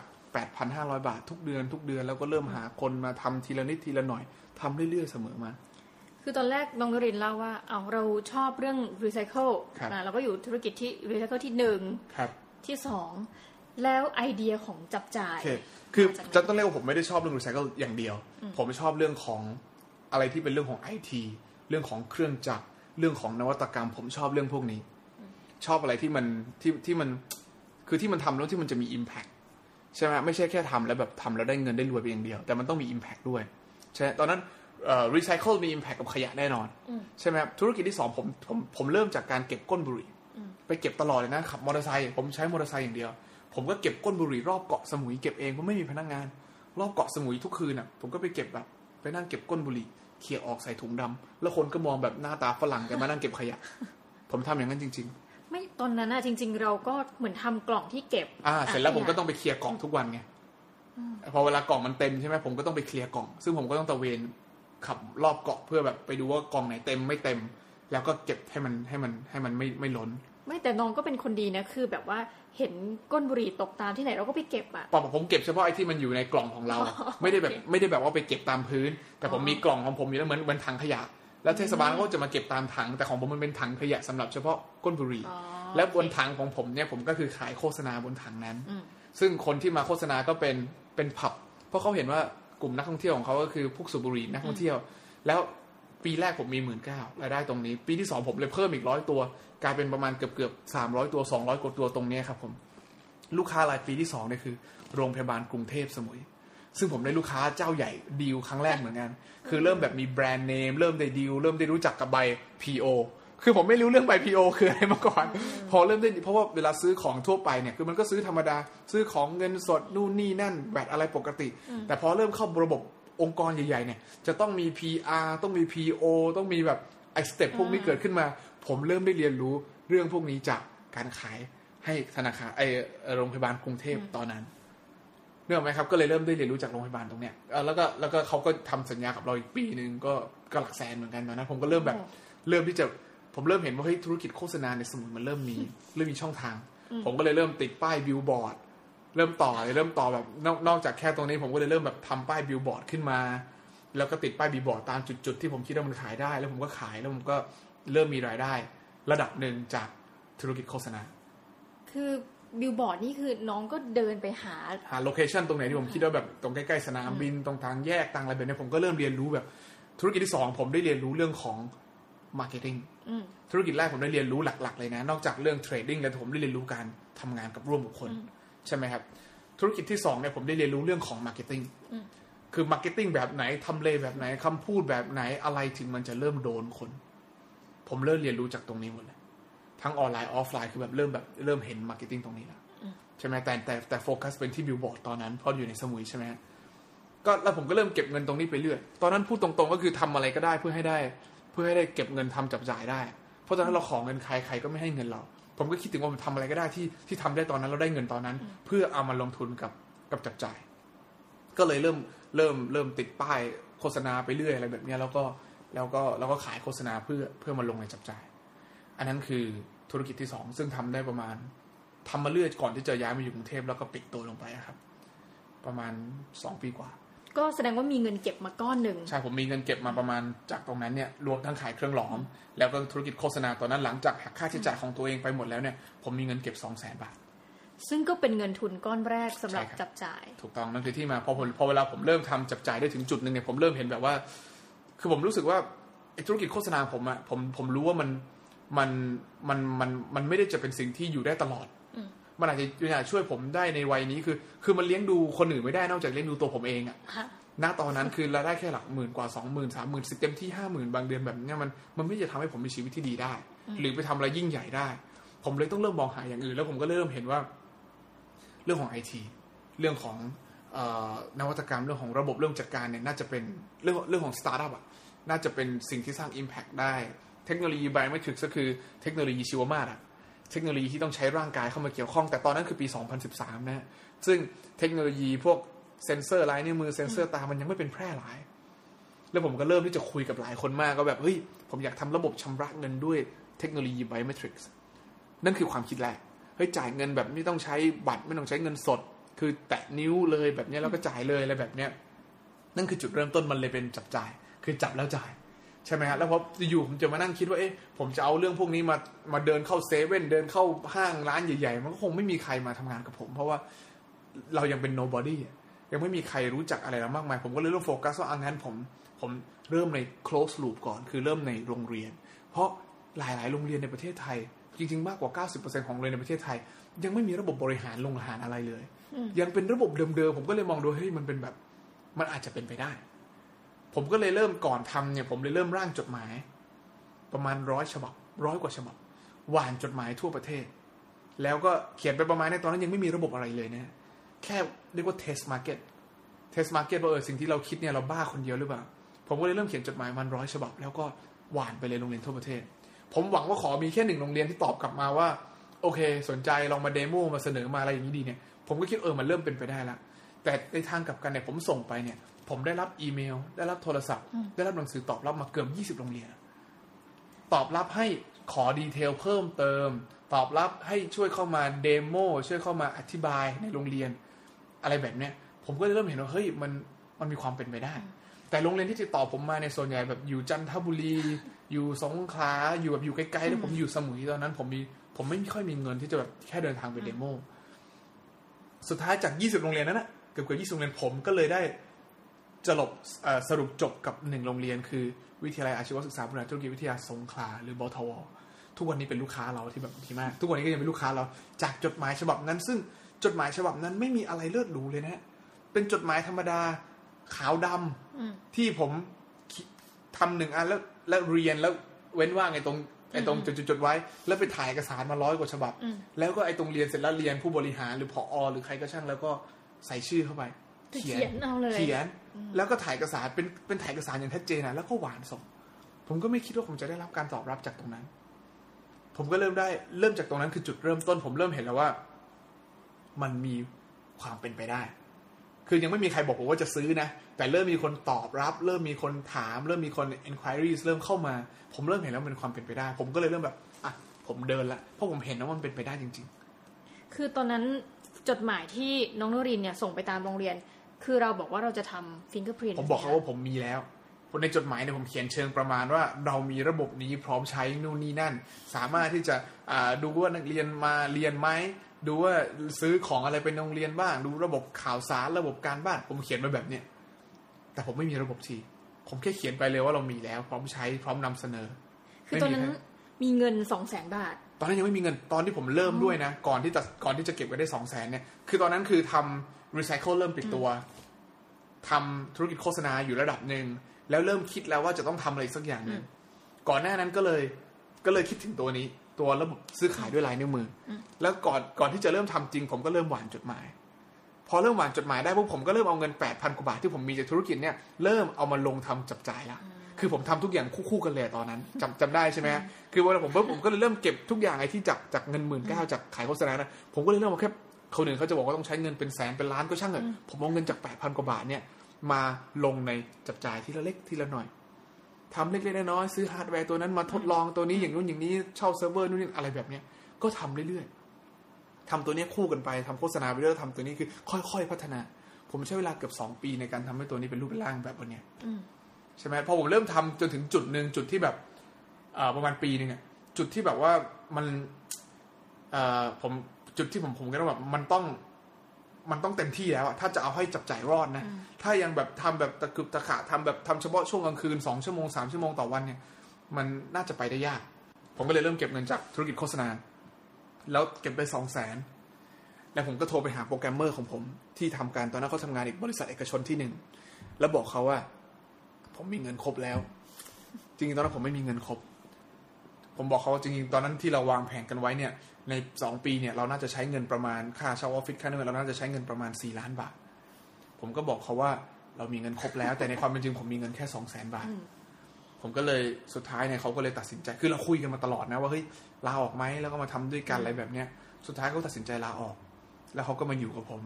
เขาก็ดีมากเขาก็ไม่ได้เป็นคนเรื่องมากอะไร ก็เป็นคนแบบง่าย ๆ มาก เราอยู่ด้วยกันในห้องเล็ก ๆ ค่าเช่าประมาณสี่พันบาทอยู่ในห้องเล็ก ๆ ห้องใต้บันได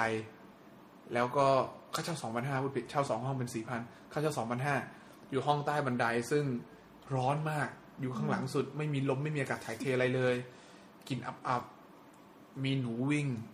นี่เรื่องจริงคือแบบเราเราผมก็เลยเริ่มเริ่มมาอยู่ในนั้นคือ นั่นคือปีเดือนพฤศจิกาของปี2015เราตัดสินใจ ผมเอาตัดสินใจทิ้งสมุย พกเงินสองแสนมาที่กรุงเทพ หาห้องเช่าที่เล่าให้ฟังเมื่อกี้เป็นห้องเหมือนกับ ห้องเล็กๆห้องใต้บันไดอะครับ แล้วเขาเองก็เริ่มมาอยู่กับผมเดือนธันวาคม เดือนธันวาคมเนี่ยเป็นเดือนเดือนธันวาคมปี 2015 เป็นเดือนที่เราได้เริ่มทำงานจริงๆจังๆในกรุงเทพแล้วโรงเรียนนั้นเนี่ยที่บอกว่าติดต่อไปอืมที่สงขลาใช่เนี่ยผมผมต้องเล่าให้ฟังว่าโรงโรงเรียนเนี่ยคือเขาก็ดีกับเรามากนะ เพราะว่าผมติดต่อเขาเมื่อเดือนปี 2014 ตั้งแต่ตอนเริ่มทำตั้งแต่ยังไม่มีอะไรทำ2014 ประมาณกลางปี แล้วผมก็บอกเขาว่าโอเค ระบบอยู่ในระหว่างการพัฒนาขอเวลา6เดือนอ๋อเขาก็บอกโอเคก็ใช้เทอมหน้าพอ6เดือนผ่านไปของผมก็ยังไม่เสร็จ ผมก็บอกเขาอีกผมแต่ผมผมอัปเดตเขาตลอดอืมขอเวลานิดนึงขอเวลานิดนึงไอ้ช่วงที่ทำอะ พอทำได้ระบบหนึ่งผมก็เอาไปให้โรงเรียนเขาใช้ฟรีเขาก็ test กับเราตลอด ทุกวันนี้เขาก็แบบเป็น tester เป็นอะไรที่ดีมาก คือแทนที่เราจะส่งทั้งระบบที่เสร็จแล้วให้อ่าเราให้ไปทีละส่วนทีละส่วน คือตอนนั้นมันก็มีแค่ส่วนเดียว ตอนนั้นมันก็ไม่ได้มีระบบคือตอนนี้มันก็มีแค่ส่วนเดียวส่วนทั้งหมดที่มีก็มีแค่นั้น ก็เอาแค่นั้นแหละไปให้เขาเทส ตอนนั้นอะไรที่ให้เขาซื้อขายในในในในสากลซื้อด้วยลายนิ้วมืออะไรแบบเนี้ยครับผมนั่นคือระบบแรกที่เราทำใช่ไหมครับมันเลยชื่อจับจ่ายไงคือซื้อของด้วยลายนิ้วมือก็เป็นระบบซื้อของในสากลก็คือสมมุติถ้าเกิดว่า น้องหมีเนี่ยเป็นเป็นนักเรียนในโรงเรียนนั้นเนี่ยครับ เราก็คือไปซื้ออะอะไรดีแชมพู ครับผม เราก็เดินออกไปแล้วก็ ซื้อขนมอะไรซื้อนมเปรี้ยวใช่ไหมเวลาจะเมื่อก่อนมันต้องจ่ายตังค์ด้วยคูปองด้วยชิปด้วยอะไรแบบเนี้ยเอ่อหรือเงินสดซึ่งมันวุ่นวาย อันนี้ไปถึงก็แค่ แตะนิ้วจ่ายตังค์เลย สมมติตังค์หมดในระบบไปเราทำไงก็เติมเงินได้ คือ คือตอนนี้มัน advance ตอนนั้นมันไม่มีอะไร ตอนนั้นมันแบบมันต้อง มันต้องเช็คในคอม เช็คผ่านเว็บ แต่ตอนนี้มันเช็คผ่านแอปได้หมดแล้ว คือมีเงินไม่มีเงินมันก็จะแจ้งค่ะแจ้งมาทุกอย่างใน ในในแอปหมดเลยแต่ตอนนี้มันอัปเดตไปไกลแล้วนะ แต่หมายถึงณตอนนั้นคือแบบมันยังแบบมันยังเป็นแค่เว็บธรรมดาที่อะไรก็ไม่ได้ไม่ได้มีเว็บไซต์หน้าตาไม่ได้สวยเป็นแบบแบบแบบแบบกากๆกันใช้คำนั้น ซึ่งโรงเรียนเขาก็ดีมากเขาเหมือนเป็นเขาเหมือนเป็นสนามมวยสนามแรกให้เราได้ขึ้นซ้อมอะโรงเรียนเขาก็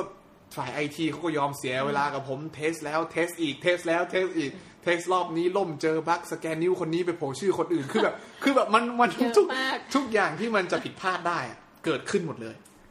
คือเดาได้หมดเลยครับ ตัดเงินผิดสต็อกเบิ้ลอะไรนั่นคือแบบอะไรที่ผิดพลาดได้ตอนนั้นมีหมด อันนี้คือเขาเป็นลูกค้าเราหรือว่าเราให้เขาทดลองตอนใช้ฟตอนนั้นผมรีให้เขาใช้ฟรี ให้เขาใช้ฟรีเลยทดลองใช้ฟรีแล้วก็แบบ แล้วก็ให้เขาแบบเป็นเป็น tester ให้เราเลยอะไรเงี้ยซึ่งเขาก็ดีมากเขาก็ทำให้เราจนถึงทุกวันนี้ก็ก็ยังอะไร feature อะไรใหม่ๆอะไรมาเขาเขาเขาคือคือผู้บริหารเขาค่อนข้างทันสมัยเขาก็อยากให้โรงเรียนเขาแบบ ไปไกล อะไรเนี้ยเขาก็เริ่มกับเรามาตรงเนี้ยครับผมอืม แล้วก็พอผมเริ่มทำมาผมเริ่มมาที่กรุงเทพกรุงเทพเนี่ยเริ่มเป็นเริ่มเป็นเรื่องราวความเป็นจริง เพราะว่าตอนที่ผมอยู่ที่สมุยเนี่ย อย่างน้อยผมก็ยังอยู่กับแม่ตอนนั้นอืมคือผมก็ยังมีที่ให้สุขหัวนอน จึงแม้ผมจะมีเงินเดือนแค่หมื่นกว่าบาท ผมเอาแปดพันนี้ไป แต่ว่าการกินผมก็ไม่ต้องใช้จ่ายอะไรเยอะเพราะว่าแม่ทำอะไรในบ้านผมก็กินอันนั้นเอ่อแม่นอนที่ไหนผมก็นอนที่กับแม่ตรงนั้นใช่ไหมครับแต่พอผมมากรุงเทพเนี่ยคือ คือไม่มีใครแล้ว คือ เงินสองแสนแล้วต้องสร้างธุรกิจแล้วก็ต้องอยู่กับมันให้ได้สักซีดเท่านั้นอะมาได้ออปชันของการที่ผมต้องสำเร็จเท่านั้นอะคือมันมันแพ้ไม่ได้เลย เพราะว่าชีวิตผมเดิมพันทุกอย่างไว้กับตรงนี้หมดแล้ว มีความกลัวไหมว่ากลัวเราโอ้โหผมไม่รู้จะพูดยังไงคือ คือเรื่องความกลัวนี่มันผมคิดว่ามันเกิดขึ้นกับทุกคนเนี่ย คือมันมันตอนที่มาแรก ๆ เราก็มาเราก็เงินอะไรที่เราประยงประหยัดอะไรได้ เราก็ทำเท่าที่เราทำได้ทั้งหมดสองแสนเนี่ยรันบริษัทได้สามเดือน เงินเกือบหมด เพราะว่าเราต้องซื้อตอนนั้นตอนมาปุ๊บมันต้องซื้อคอมขึ้นมาหนึ่งเครื่อง ซึ่งมันก็หมื่นกว่าบาทใช่ไหมครับอ่ามันไม่มีที่หายใจก็ต้องซื้อแอร์มือสองมาสี่ห้าพันแล้วนะคือแป๊บเดียวมันก็หมดนะสองแสนในการในการที่ทำให้ห้องแบบใต้บันไดเป็นเริ่มเป็นห้องได้ แล้วก็รันจ่ายค่าน้ำค่าไฟอะไรได้เนี่ย มันอยู่ได้แค่สามเดือน พอเดือนมีนาคมเนี่ยเงินผมกำลังจะหมดละผมจ่าย ผมจำได้ว่าผมไม่ได้จ่ายเงินเดือนเขาเดือนมีนาคมอะผมเริ่มบอกเขาว่า ผมเริ่มนั่งคุยกับเขาแล้วบอกเขาตรงๆ กับ ตอนนั้นเราอยู่แค่สองคนว่าก็เงินกำลังจะหมด ถ้าเรายอมอดไม่มีเงินสักพักเนี่ย ได้ไหม ซึ่งเขาก็คนที่เริ่มทำงานกับผมตอนนั้นเนี่ยที่เป็นหุ้นส่วนเนี่ยเขาก็เขาก็โอเคมากเขาไม่ได้ซีเรียสอะไรเขาก็แบบโอเค ไม่เป็นไรก็เขาเขาบอกผมว่าเขาขอเงินแค่เดือนแปดพันห้าได้ไหม เพราะว่าเดือนแปดพันหรือเก้าพันจำไม่ได้น่าจะแปดพันเพราะว่าเขาต้องช่วยแม่เขาผ่อนบ้านเดือนละแปดพันเขาไม่ต้องขอเงินเดือนอะไรเลย เขาขอแค่เดือนละแปดพันเพื่อช่วยแม่เขาส่งบ้านที่ที่เขาอยู่เขาอยู่ที่หัดใหญ่ ผมก็โอเค ก็ให้เขาอย่างน้อยก็คือเดินให้รอดอะแล้วพอถึงตอนนั้นคือผมผมเครียดมาก ผมไม่บอกเขาว่าจริง ๆ แบบ คือมันคือถ้าเงินหมดนี่คือหมดเลยอะอืมใช่ไหมผมไม่ได้บอกใครแล้วผมแบบกลัวมากว่าจะทำยังไงแต่ผมเริ่มที่จะแบบ เดือนมีนากุมภามีนาเนี่ยผมเริ่มทำทุกวิธีหนทาง ที่จะต้องหาทุนเข้ามาช่วยบริษัทเราให้ได้ ตอนนั้นผมเริ่มโทรหาเพื่อนผมทุกคน ที่ผมพอจะคุยได้ แล้วขอเงินยืมเงินเขา ขอแค่เดือนละแบบห้าพันหมื่นหนึ่งก็ได้แต่ช่วยก่อน เพราะณวินาทีนั้นน่ะ เชื่อผมไหมว่า ขอแค่ผมมีเดือนละห้าพันหมื่นหนึ่งเนี่ย มันก็ซื้อเวลาผมไปได้นิดนึงแล้วไม่ต้องมีเงินแสนเป็นล้านหรอก แต่ทุกทุก บาทตอนนั้นนะคือแบบมันมันจ่ายนั้นได้ มันเดินอันนี้ได้มันพอจะทำมันได้คือแบบเนี่ยเป็นแบบเนี้ยนั่นคือตอนนั้นจริงๆแล้วแบบผมก็ดิ้นรนมากเนี่ยขอให้ก็ได้ขอขอเพื่อนเฮ้ยโทรไปหาเพื่อนทุกคนบอกขอคุยกับพ่อแม่เขาหน่อย แล้วเริ่มคุยกับพ่อแม่เขาแบบผมรบกวนขอเดือนละห้าพันหมื่นหนึ่ง support ผมได้ไหมนู่นนี่นั่น เพื่อนบางคนเลิกคบผมอะพอเวลาเป็นเรื่องเงินเรื่องอะไรเข้ามาเนี่ยบางคนก็เลิกคบเลยก็มีใช่ไหมแต่แต่ก็ไม่มีบางคนมีคนหนึ่งที่แบบช่วยผมนิดหน่อยหมื่นหนึ่งตอนนั้นอะไรแบบนี้ก็ก็พอซื้อเวลามาได้ อะไรแบบนี้ครับแล้วผมก็คืนเงินเขาไปแล้วนะแต่ตอนนั้นก็คือได้ช่วยเราอะไรแบบเนี้ยผมเหลือเงิน แต่ตอนนั้นอะผมผมคิดในใจเสมอว่า คือไม่ว่าอะไรจะเกิดขึ้นเนี่ย ผมต้องแก้ปัญหานี้ให้ได้ ไม่ว่าจะแก้ด้วยวิธีไหนนะไม่ว่าจะต้องยืมเงินคน ไม่ว่าจะต้องขอเงินคน หรือไม่ต้องทำอะไรก็ช่าง ผมจะต้องแก้ปัญหาเรื่องเงินให้ได้ เพราะว่าถ้าไม่มีเงินทุกอย่างมันก็จบหมดเลย ผมเขียนจดหมาย ผมโทรหาคนรู้จัก ผมเริ่มเขียน ตอนนั้นผมยังไม่รู้จักสตาร์ทอัพไม่รู้เลยว่า ecosystem หรือการประกวดการอะไรมันเป็นยังไงไม่รู้เลย ผมเขียนจดหมายประมาณสิบกว่าฉบับนะครับ ไปหาคนที่ผมพอจะรู้จัก ซึ่งก็คือเสกโลโซวู้ดดี้เกิดมาคุย คุณตันอิชิตันท็อปเถ้าแก่น้อยเจ้าของเบียร์สิงห์เบียร์ช้างเจ้าของโรงงานใหญ่ ๆ ผมเขียนหาพวกที่แบบ คือคนที่เราพอจะพอจะรู้จักในสื่อ ผมเริ่มเขียนจดหมายคนพวกเนี้ยแล้วก็อธิบายให้เขาฟังว่า ผมกำลังทำพวกนี้พวกนี้ ผมตรงนี้นี่ผมต้องการขอเวลาของคุณสามสิบนาทีเพื่อให้ผมได้เข้าไปนำเสนอหรือ present ได้ไหม แล้วทุกจดหมายที่ผมส่งเนี่ย เชื่อไหมว่าผมไปส่งเองกับกับมือนะผมขับมอเตอร์ไซค์รอบกรุงเทพตอนนั้นตอนที่ผมมาจากสมุยเนี่ย ผมมาพร้อมกับเงินสองแสนกับมอเตอร์ไซค์หนึ่งคัน นั่นคือทั้งหมดที่ผมมาจากสมุยมอเตอร์ไซค์คันนี้ก็เป็นมอเตอร์ไซค์ที่ไปเก็บก้นบุหรีใช่ไหมที่สมุย แล้วก็เป็นมอเตอร์ไซค์ที่ผม ขับใช้ชีวิตประจำวัน แล้วก็เป็นมอเตอร์ไซค์ที่ผมเอาไปส่งจดหมายของของคนทุกคนที่ผมพูด คืออย่างที่น้องนรินทร์เล่าเนี่ยเสกโลโซวู้ดดี้คุณตันคุณท็อปเบียร์สิงห์เบียร์ช้าง ฟังมาทั้งหมดเนี่ย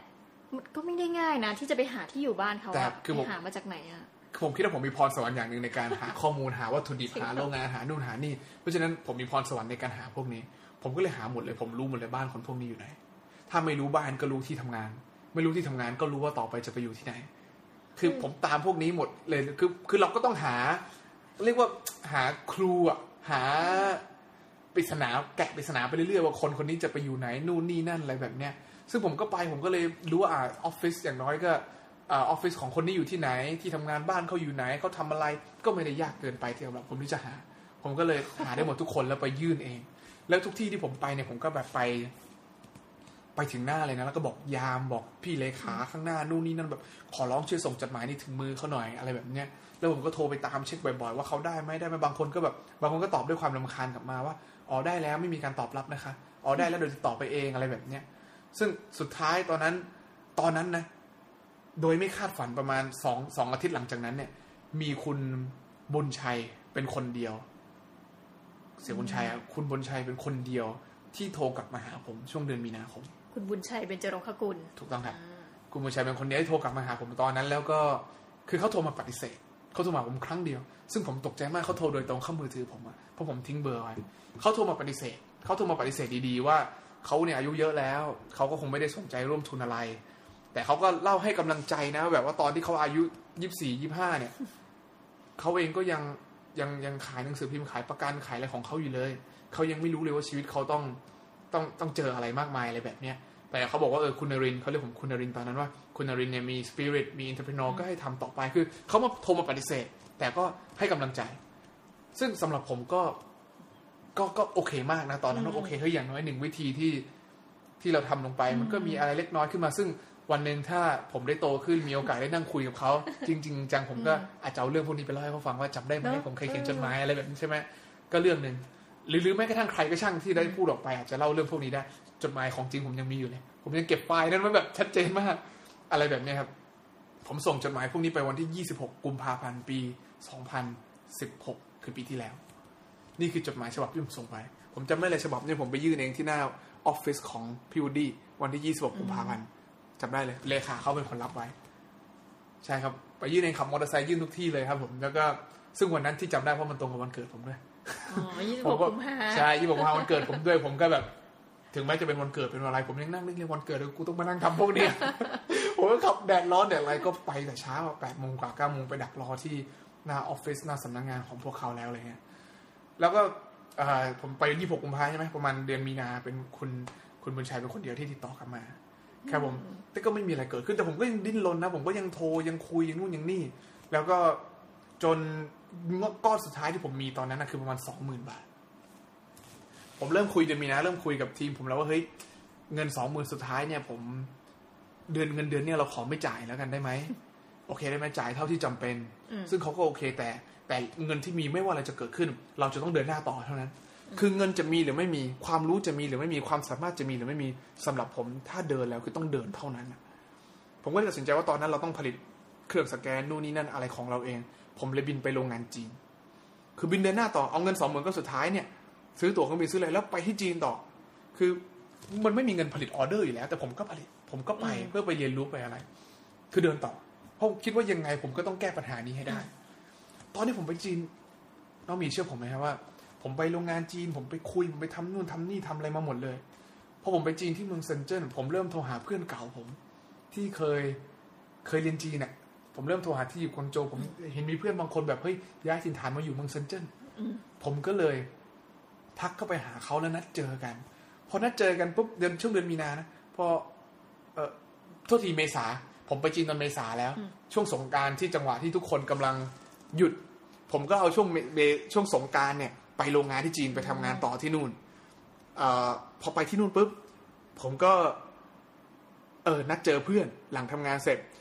เริ่มเริ่มเริ่มคุยกันว่าชีวิตเกิดอะไรขึ้นบ้างเขาบอกผมก็เริ่มผมทำธุรกิจด้านไอทีด้านนู้นด้านนี้เขาบอกว่าเขารู้จัก กับคนคนหนึ่งที่เป็นนักลงทุน แล้วเน้นลงทุนด้านไอทีเป็นหลักด้วย ผมเลยบอกเขาเฮ้ยแนะนำกูด่วนเดี๋ยวนี้เลยแนะนำกูด่วนคือแบบผมคุยกับเขาวันอังคารเขานัดให้ผมรู้จักคนนี้วันพฤหัสเลย พอนัดเจอวันพฤหัส ผมคุยกับเขาแค่สิบห้านาทีอะเขาลงทุนกับผมเลยเดี๋ยวนั้น ผมแบบ ผมตกใจเลยนะ แบบตอนนั้นแบบเขาบอกโอเคเฮ้ยลงทุนตกลงกันบนโต๊ะทานอาหารแบบเนี้ยเท่าไหร่กี่เปอร์เซ็นต์ จบลงเดี๋ยวนั้นเลยผมเล่าให้เขาฟังทำอะไรบ้างแต่ผมเล่าด้วยแบบ เล่าด้วย passion มากๆเลยแบบผมอย่างนี้นี่นี่นี่อย่างนี้แล้วเขาก็เขาก็โอเคเดี๋ยวนั้นเลย แต่ตอนนั้นผมก็ตกใจมากนะเพราะว่าในระยะเวลาหลายเดือนที่ผ่านมาเนี่ย ผมพยายามวิ่งขอเงินหลายคนมาก แล้วหลายคนมากที่บอกรับปากผมว่าโอเคจะลงทุน โอเคจะทำและสุดท้ายก็เงียบไป โอเคเราจะเริ่มโอเคเราจะนี่ชอบมากนู่นนี่นั่น พอถึงเวลาหายหมด คนนี้ผมก็คิดว่าคนนี้จะเป็นเหมือนกันก่อนๆที่เราเคยเจอหรือเปล่าเขาบอกผมว่าให้ส่งเอกสาร เพราะเขาเป็นคนจีนเขาบอกให้ผมไม่ส่งเอกสารว่าถ้าจะต้องมาจดตอนนั้นเราต้องจดตั้งทะเบียนบริษัทอะไรชัดเจนแล้ว ถ้าต้องมาจดตั้งบริษัทแบบระหว่างต่างชาตินู่นนี่นั่นต้องมีแล้วบางผมวันพฤหัสกลับมาโทรหาพี่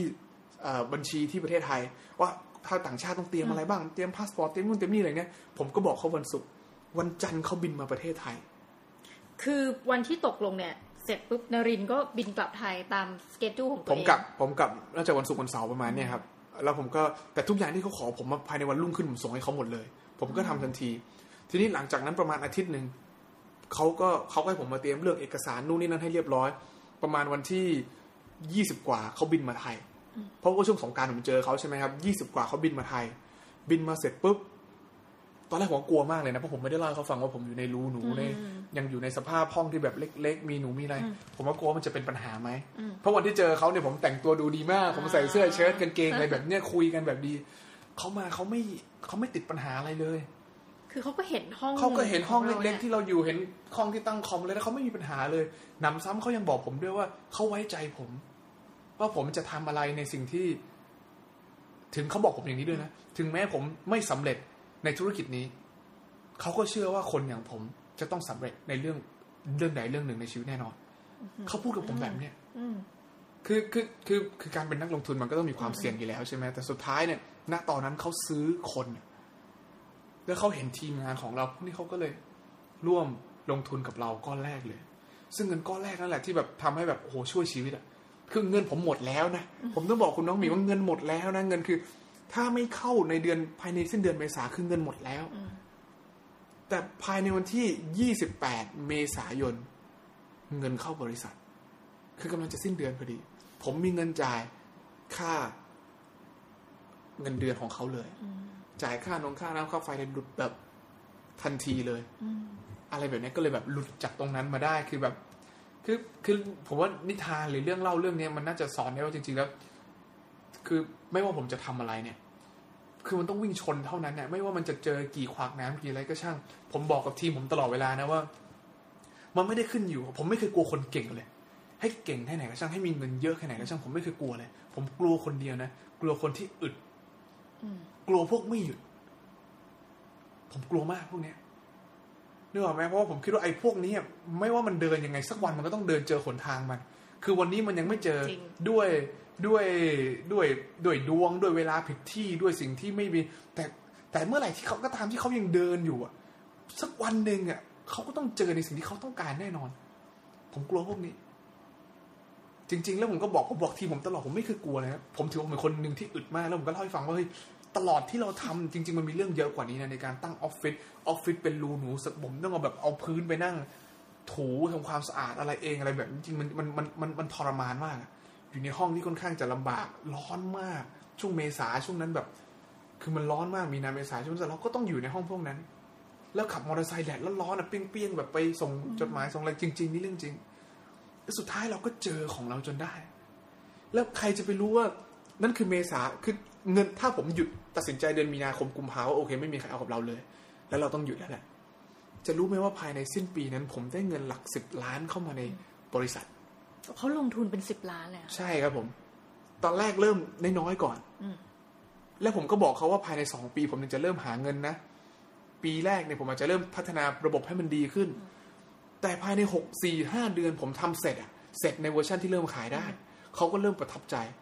แล้วผมช่วงมีนาเนี่ย ผมลงประกวดโครงการของสวทช เท่าแก่น้อยเทคโนโลยี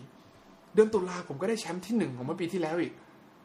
กลายเป็นว่าเราได้แชมป์ product เราเริ่มเสร็จ เราเริ่มมีลูกค้า เริ่มมีเริ่มมีคนเริ่มใช้ เริ่มมีคนพูดถึง สิ้นปีเขาพาผมไปหานักลงทุนคนอื่นๆอีก แล้วลงเพิ่มอีกหลักสิบล้านตอนนั้น ซึ่งแบบคือในนั่นคือในระยะเวลาแปดเดือนที่มันเปลี่ยนโหชีวิตเนาะคือนั่นมันคือแปดเดือนผมเลยบอกว่าถ้าผมไม่หยุด ถ้าผมหยุดตั้งแต่ตอนนั้น คือมันจบใครจะไปรู้อีกแปดเดือนข้างหน้ามันคือ มันคือเรื่องพวกนี้จะเกิดขึ้น จากคนสองคนออฟฟิศจะกลายเป็นคนยี่สิบคน และจากและยังมี distributor ภาคอื่นๆที่ร่วมทำงานด้วยอะไรแบบนี้อันนี้คือ อันนี้มันคือเรื่องที่แบบที่จับจ่ายเราลุยจริง ๆ เลยครับผมทุกวันนี้เราก็มีลูกค้าดีๆ แบบทั้งวิทยาลัยเทคนิค มหาวิทยาลัยขอนแก่น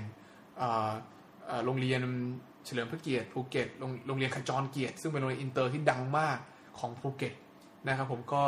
ก็เป็นก็คือก็ใช้ของเราหมด แล้วยังมีที่อื่นๆอีกที่กำลังคุยกับเราอะไร พวกนี้ก็ตามสื่อ ทักเข้ามาในเฟซบ้างในนู่นในนี่บ้างอะไรแบบนี้ก็ก็เริ่มมีฟีดแบ็เข้ามาดีเรื่อยๆแบบนี้ครับผมก็คือคือคือตัวนั้นจะบอกว่าจริง ๆ เราโตขึ้นเราเราเรามีเงินเข้ามาเรามีทีมงานที่ใหญ่ขึ้นไม่ได้แปลว่าสบายขึ้นนะจริง ๆ มันหนักขึ้นกว่าเดิมอีกทุกวันนี้ผมก็ยังรู้สึกว่าวิ่งหนักกว่าเดิมอีกเวลาในการเจอครอบครัว เจอพ่อแม่ เจอแฟนเจออะไรแบบนี้ก็ก็น้อยลงไปเยอะ ใช่ไหมครับก็นั่นแหละจากวันนั้นสองคนเนาะประมาณปี ที่แล้วเองครับผมสองคนในปีครับ2016ตอนนี้ปี 2017 ละ ตอนนี้เรามีจริงๆคนที่ร่วมทำงานกับเรานะทุกๆแผนกรวมกันเลยทุก ๆ ภาครวมกันเนี่ย น่าจะประมาณสามสิบคนสามสิบสี่สิบคน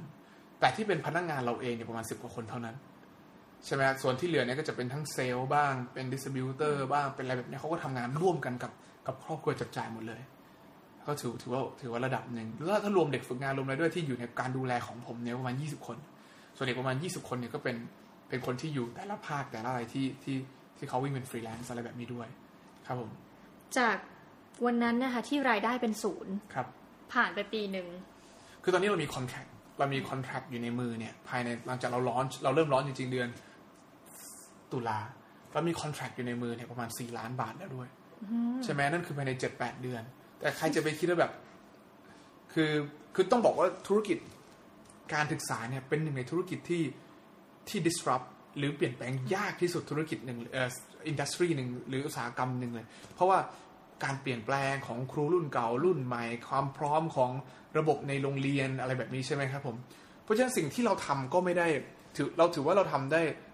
ไม่ได้น่าเกลียดยังไม่ได้ดีมากนะ แต่ก็เป็นเป็นสตาร์ทที่เริ่มจะแบบ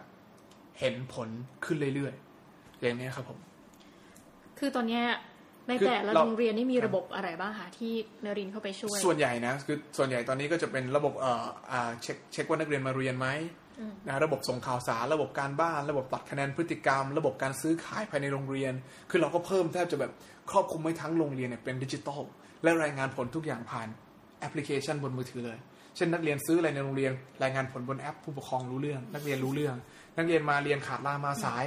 ก็สามารถเช็คผ่านแอปผู้ปกครองรู้เรื่องคุณครูพร้อมปริ้นไฟล์ Excel ส่งให้กับกระทรวงได้เลย ไม่ต้องมานั่งทำงานเดิมซ้ำๆตัดคะแนนพฤติกรรม หรือให้คะแนนความดี คือทำอะไรแบบนี้จะมีการแจ้งเตือนหมดเลยบนแอปเมื่อก่อนเนี่ยจะทำอะไรสักอย่างหนึ่งเนี่ยจะต้องใช้เวลาแบบหลายขั้นตอน ส่งจดหมายยุ่งยาก ตอนนี้ทุกอย่างเป็นดิจิตอลคุณส่งข่าวสารได้ไม่อั้นฟรีอะเมื่อก่อนเขาต้องส่งข่าวสารคือเสียเงินแบบ SMS ส่งแจ้งผู้ปกครองนักเรียนมาเรียนประกาศประชุมผู้ปกครองวันพ่อวันแม่ อันนี้คุณใช้ระบบเราส่งฟรี ส่งได้ไม่อั้นส่งแบบเละเลย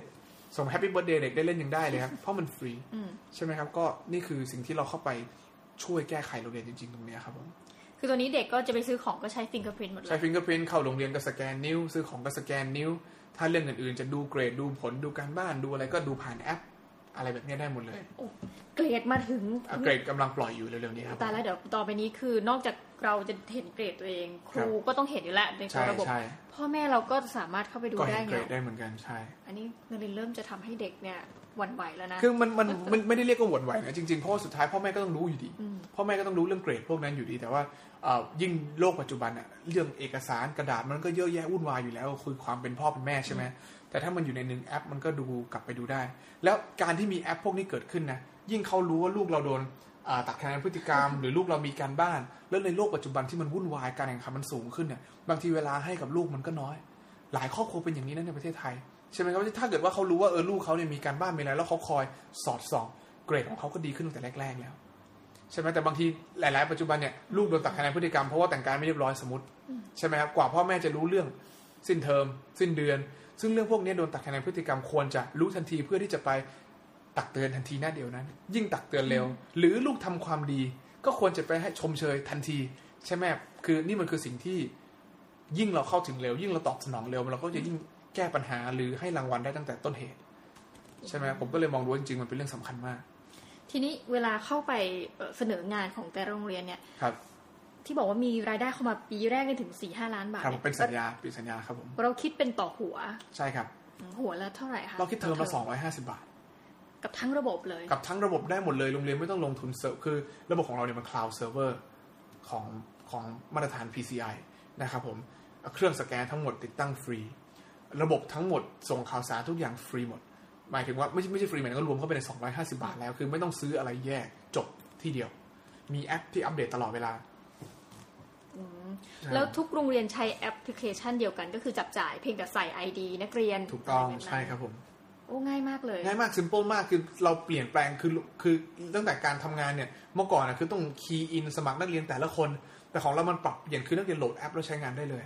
คือคือมันการการทำงานการเริ่มติดตั้งแท็บเล็ตของเราก็เครื่องสแกนนิ้วเนี่ยเมื่อก่อนมันจะเป็นเครื่องสแกนนิ้วที่แบบต้องต่อสายโยงเข้ามาอะไรแบบนี้ของเรามันเป็นแท็บเล็ตคือแค่ต่อ Wi-Fi ใช้ได้เลย ไม่ต้องไม่ต้องไม่ต้องมาเดินสายเดินอะไรยุ่งยาก มีค่าใช้จ่ายมีอะไรนี่คือใส่ซิมก็ได้ต่อเป็นแท็บเล็ตก็ได้เคลื่อนย้ายไปไหนก็ง่าย ก็ก็คือคือเราก็ปรับเปลี่ยนทุกอย่างตรงนั้นหมดเลยเอาสมมติเดินเข้ามาในโรงเรียนจะเช็คชื่อเนี่ยมันต้องมีจุดที่มาสแกนนิ้วไหมคะใช่มีครับผมคือโรงเรียนเขาจะตั้งบางโรงเรียนก็คือใช้เป็นเฉพาะหน้าโรงเรียน หน้าตึกบางโรงเรียนคือติดเป็นรายห้องก็ได้ คือระบบก็รองรับหมดอย่างเงี้ยครับผม จุดโรงเรียนหนึ่งเนี่ยมีประมาณกี่จุดสแกนคะคือโดยเฉลี่ยเนี่ยพันคนใช้สี่เครื่องก็พอครับโอ้น้อยมากเลยอะใช่คือผ่านพันเครื่องก็เครื่องมันเร็วอะครับพันคนใช้สี่เครื่องก็พอแต่ถ้าโรงเรียนต้องการมากกว่านั้นนะต้องการติดห้าเครื่องหกเครื่องอะไรเงี้ยก็ก็คุยกันได้ ก็คุยกันว่าเออแบบก็คุยตามระยะสัญญาที่เขาใช้หรืออะไรแบบเนี้ยก็ก็ก็ต่อรองกันได้อยู่ครับผมพอเทอมละ250บาท ก็ตกคนหนึ่งปีละ500บาท ถูกต้องก็ตกวันละบาทกว่าอืมคือลองคิดดูว่าเมื่อก่อนค่า SMS ตกข้อความละบาท ส่งสองข้อความสองบาทแล้ววันหนึ่ง นั่นเฉพาะ SMS นะ แต่คุณอย่าลืมว่านี่วันละบาทกว่าเนี่ยคุณได้เซิร์ฟเวอร์มาตรฐานเยี่ยมมาก คุณได้แท็บเล็ตคุณได้ระบบ คุณได้ mobile application ที่มันมันเปลี่ยนทุกอย่างในราคาบาทกว่าคืแต่เอาจริง ๆ นะ เบื้องหลังเนี่ยมันก็คงไม่ได้ง่ายอย่างนั้นโอ้ถูไหยากมากยากมาก ผมบอกตรงว่า ทุกวันนี้ถึงแม้ว่าเราจะมาถึงขนาดนี้แต่ทุกวันนี้เราก็ยังเราก็ยังคิดเรื่อยๆนะเรายังคิดเรื่อยๆ คือผมแทบไม่มีเวลาคุยกับ คนในครอบครัวตัวเองเยอะทุกวันนี้เราก็แบบก็ก็ต้องคอยแบบเอ่อคอยคิดเรื่องใหม่ๆ คอยแก้ปัญหาคอยคอยหาปัญหาแก้ปัญหาตรงนี้ตลอดเวลาครับผมคืออย่างน้องหมีเห็นนะ เพราะว่าเข้าไปใน Facebook ของจับจ่ายนะครัคะบก่อนที่เด็กเนี่ยจะสามารถใช้บริการได้นารินเองก็ต้องไปให้เด็กสแกนนิ้วมือกันทั้งเป็นพันคนเลยถูกไหมคะถูกต้องถูกต้องเพื่อครับเก็บเป็นข้อมูลใช่ครับผมนี่แหละคือเบื้องหลังกว่าจะมาเป็น ถูกหนึ่ต้งองบริการแต่แต่ตรงนี้คือมันง่ายมาก เพราะว่าคุณครูก็ทำได้ เด็กก็ทำเองได้ เราพยายามเน้น self service เพื่อที่แบบว่าแต่จริงๆเราก็มีเจ้าหน้าที่ช่วงแรกเราก็มีเจ้าหน้าที่เข้าไปช่วยอบรมหรือช่วยเขาไปช่วยสอนอยู่แล้ว แต่มันง่ายมากครับผม เด็กคนหนึงใช้เวลาทำเพียงแค่แบบสามสิบสี่สิบวิแค่นั้นเองครับอืมแป๊บเดียวแป๊บเดียวแป๊บเดียวเสร็จแป๊บเดียวเสร็จอะไรอย่างเงี้ยครับ อ้าวง่ายๆ ถ้าเกิดว่าโรงเรียนไหนมหาวิทยาลัยไหนที่ฟังอยู่เนี่ยครับแล้วอยากจะใช้บริการของจับจ่ายครับสามารถจะติดต่อเข้ามาได้ยังไงบ้างเข้าคะเว็บไซต์ได้เลย ติดต่อเข้าไปในแฟนเพจเอ่อ Facebook แฟนเพจก็ได้ก็จับจ่าย J A B J A I อืมหรือเข้าเว็บไซต์ก็เป็น w w w จับจ่าย J A B J A I แล้วก็ .school นะครับ S C H O O L school ที่แปลว่าโรงเรียนนะเป็น www จับจ่าย school ครับผมก็เข้าในเว็บไซต์นี้ก็ได้ก็จะมี detail มีวิดีโอมีมีข้อมูลมีทั้งเอ่อเรื่องรางวัลที่เราเคยได้ บทความที่เราเคยทำ feature ต่างๆ หรือหรือเข้าไปในแฟนเพจเพื่อดูอัปเดตและโรงเรียนใช้ก็ได้เหมือนกันครับผมหลังจากที่เราคุยมาสักพักหนึงเนี่ยครันะบเราเห็นพัฒนาการของน้องรินอย่างครับไม่หยุดหย่อนครับ วันเนี้ยความฝันที่เราอยู่กับแม่วันนั้นน่ะครับที่บอกว่าผมเนี่ยจะเป็นคนที่มีชื่อเสียงเนี่ยครับ ยังอยู่เหมือนเดิมไหมเหมือนเดิมคือคือคือตอนที่ผมเด็กเราก็ไม่รู้หรอกว่าไอ้คำว่าทำให้ทั้งโลกรู้จักชื่ออชื่อเราเนี่ยมันมันแปลว่าอะไรแล้วมันยากแค่ไหนเนกอะใช่ไหมแต่แต่ตอนเนี้ยพอผมเริ่มโตขึ้นแล้วเข้ามาในโลกของธุรกิจเนี่ย ผมไม่ได้อยากจะมีชื่อเสียงเพราะว่าหล่ออหรือเพราะว่ารวยหรือเพราะว่าเป็นซูเปอร์สตาร์แต่เราแค่อยากจะเป็นคนที่สร้าง Impact แค่นั้นเองเพราะฉะนั้นผมคิดว่าหนึ่งในระบบที่เราทำเรื่องของการศึกษาเนี่ย มันก็คือหนึ่งในสิ่งที่สร้าง Impact ได้จริง ๆ คือวันนี้ผมยังอายุน้อยก็แค่ยี่ห้ายี่หกใช่ไหมครับให้ผมโฟกัส ตอนนี้ผมโฟกัสโรงเรียนเป็นหลักเลย ให้เราได้โฟกัส แล้วเราต้องการเป็นที่หนึ่งในสิ่งที่เราทำจริงอืมๆก็คือคือในในในในอุตสาหกรรมการศึกษาเนี่ย เราก็ตั้งเป้าใน3ปี5ปีนี้ที่จะต้องเป็นหนึ่งในในอุตสาหกรรมนี้ให้ได้นะตอนนี้เราเพิ่งเริ่มเรามาไม่ไกลเรายังตามหลังอยู่กับอีกหลายเจ้าที่เป็นคู่แข่งของเรา แต่เราก็ต้องเราก็จะวิ่งให้เร็วเหมือนกันนะครับผมนี่นะคะ อยากฝากอะไรถึงน้องๆที่อยากจะเป็นสตาร์ทอัพครับแบบนรินทร์ไหมอย่างท่านนรินทร์ก็พูดไปแล้วว่า ถ้าเกิดยังไม่รู้อะว่าตัวเองต้องการอะไรเนี่ยให้ไปเรียนตามระบบเถอะใช่ครับแต่ถ้ารู้เนี่ยคุณจะไปให้สุดทุกคือคือผมคิดว่าการเรียนเป็นเรื่องที่สำคัญมากมากเลยนะ เพราะว่าคือไม่อยากให้เข้าใจผิดว่าผม drop ออกจากโรงเรียนแล้วผมไม่ไปทำอะไรนะผม drop ออกจากโรงเรียนนะผมไปเรียนรู้อีกหลายอย่างที่ที่ผมคิดว่ามันช่วยผมนะตอนนั้นเยอะมากๆ เยอะเยอะมากกว่าเรียนในโรงเรียนอีกบอกได้เลยนะครับผมแต่ว่าเอ่อ แต่เราอยากให้เข้าใจแบบเนี้ยสมัยก่อนเนี่ยคนที่เรียนจบเนี่ยคือคนที่เขารู้ว่าเขาอยากเป็นหมอ เขาเรียนเข้าหมออเขาอยากเป็นครู เขาเรียนสายครู เขาอยากเรียนเป็นวิศวะ เป็นวิศวะ คนสมัยก่อนพ่อผมหรือพ่อของน้องหมีหรือคนอื่นๆเนี่ยจบแค่ป .4 เองรวยหลักสิบล้าน ใช่ไหมครับเพราะเขารู้ว่าเขาก็จบป .4 แล้วเขาก็มาทำงานค้าขาย แต่คนที่อยากจะเป็นนักกฎหมาย อยากจะเป็นหมอ เขารู้แล้วว่าเขาจะต้องเดินเส้นนี้เขาก็ต้องเดินไปตามเส้นนั้น คือเรียนใช่ไหมเพราะผมคิดว่า ก่อนที่จะทำอะไรก็ช่างเนี่ยคือมันต้องรู้ให้ชัดเจนว่าตัวเองต้องการทำอะไรก่อนใช่แล้วถ้ายังไม่เจอให้หาต่อไปเรื่อยๆจนเราเจอ แล้วสิ่งหนึ่งที่จะหาได้ก็คือต้องขวยขวาความรู้รอบทิศจนกว่าเราจะเจอในสิ่งที่เออทิศไหนที่เราถนัดนะครับผมนี่นะคะอ่าสำหรับวันนี้เนี่ยน้องหมีก็ต้องขอข อบคุณน้องนรินทร์มาก ๆ เลยนะคะ ที่แบบว่ามานั่งคุยกันถึงเรื่องราวของชีวิตแล้วก็จับจ่ายนะครัคะบผมอย่างที่บอกกันว่าถ้าเกิดใครสนใจระบบจับจ่ายเนี่ยสามารถเข้าไปดูได้ทางเว็บไซต์แล้วก็ Facebook JAB JAI นะดอคะทสกูลนะฮะแน่ dot school นะครัคะบผมเพื่อบอกให้รู้ว่าเนี่ยเราทำกับโรงเรียนนะเท่านั้นโฟกัสโรงเรียนเลยครับใช่ครับนะคะสำหรับวันนี้เนี่ยน้องหมีและน้องนรินทร์เนี่ยก็ต้องขอลาท่านผู้ฟังไปก่อน แล้วคราวหน้าเนี่ยจะพาไปพบกับใคร อย่าลืมนะคะเป็นประจำทุกวันจันทร์กับรายการ Startup Bit สำหรับวันนี้น้องหมีและน้องนรินทร์ต้องไปก่อนแล้วค่ะ สวัสดีค่ะ สวัสดีครับ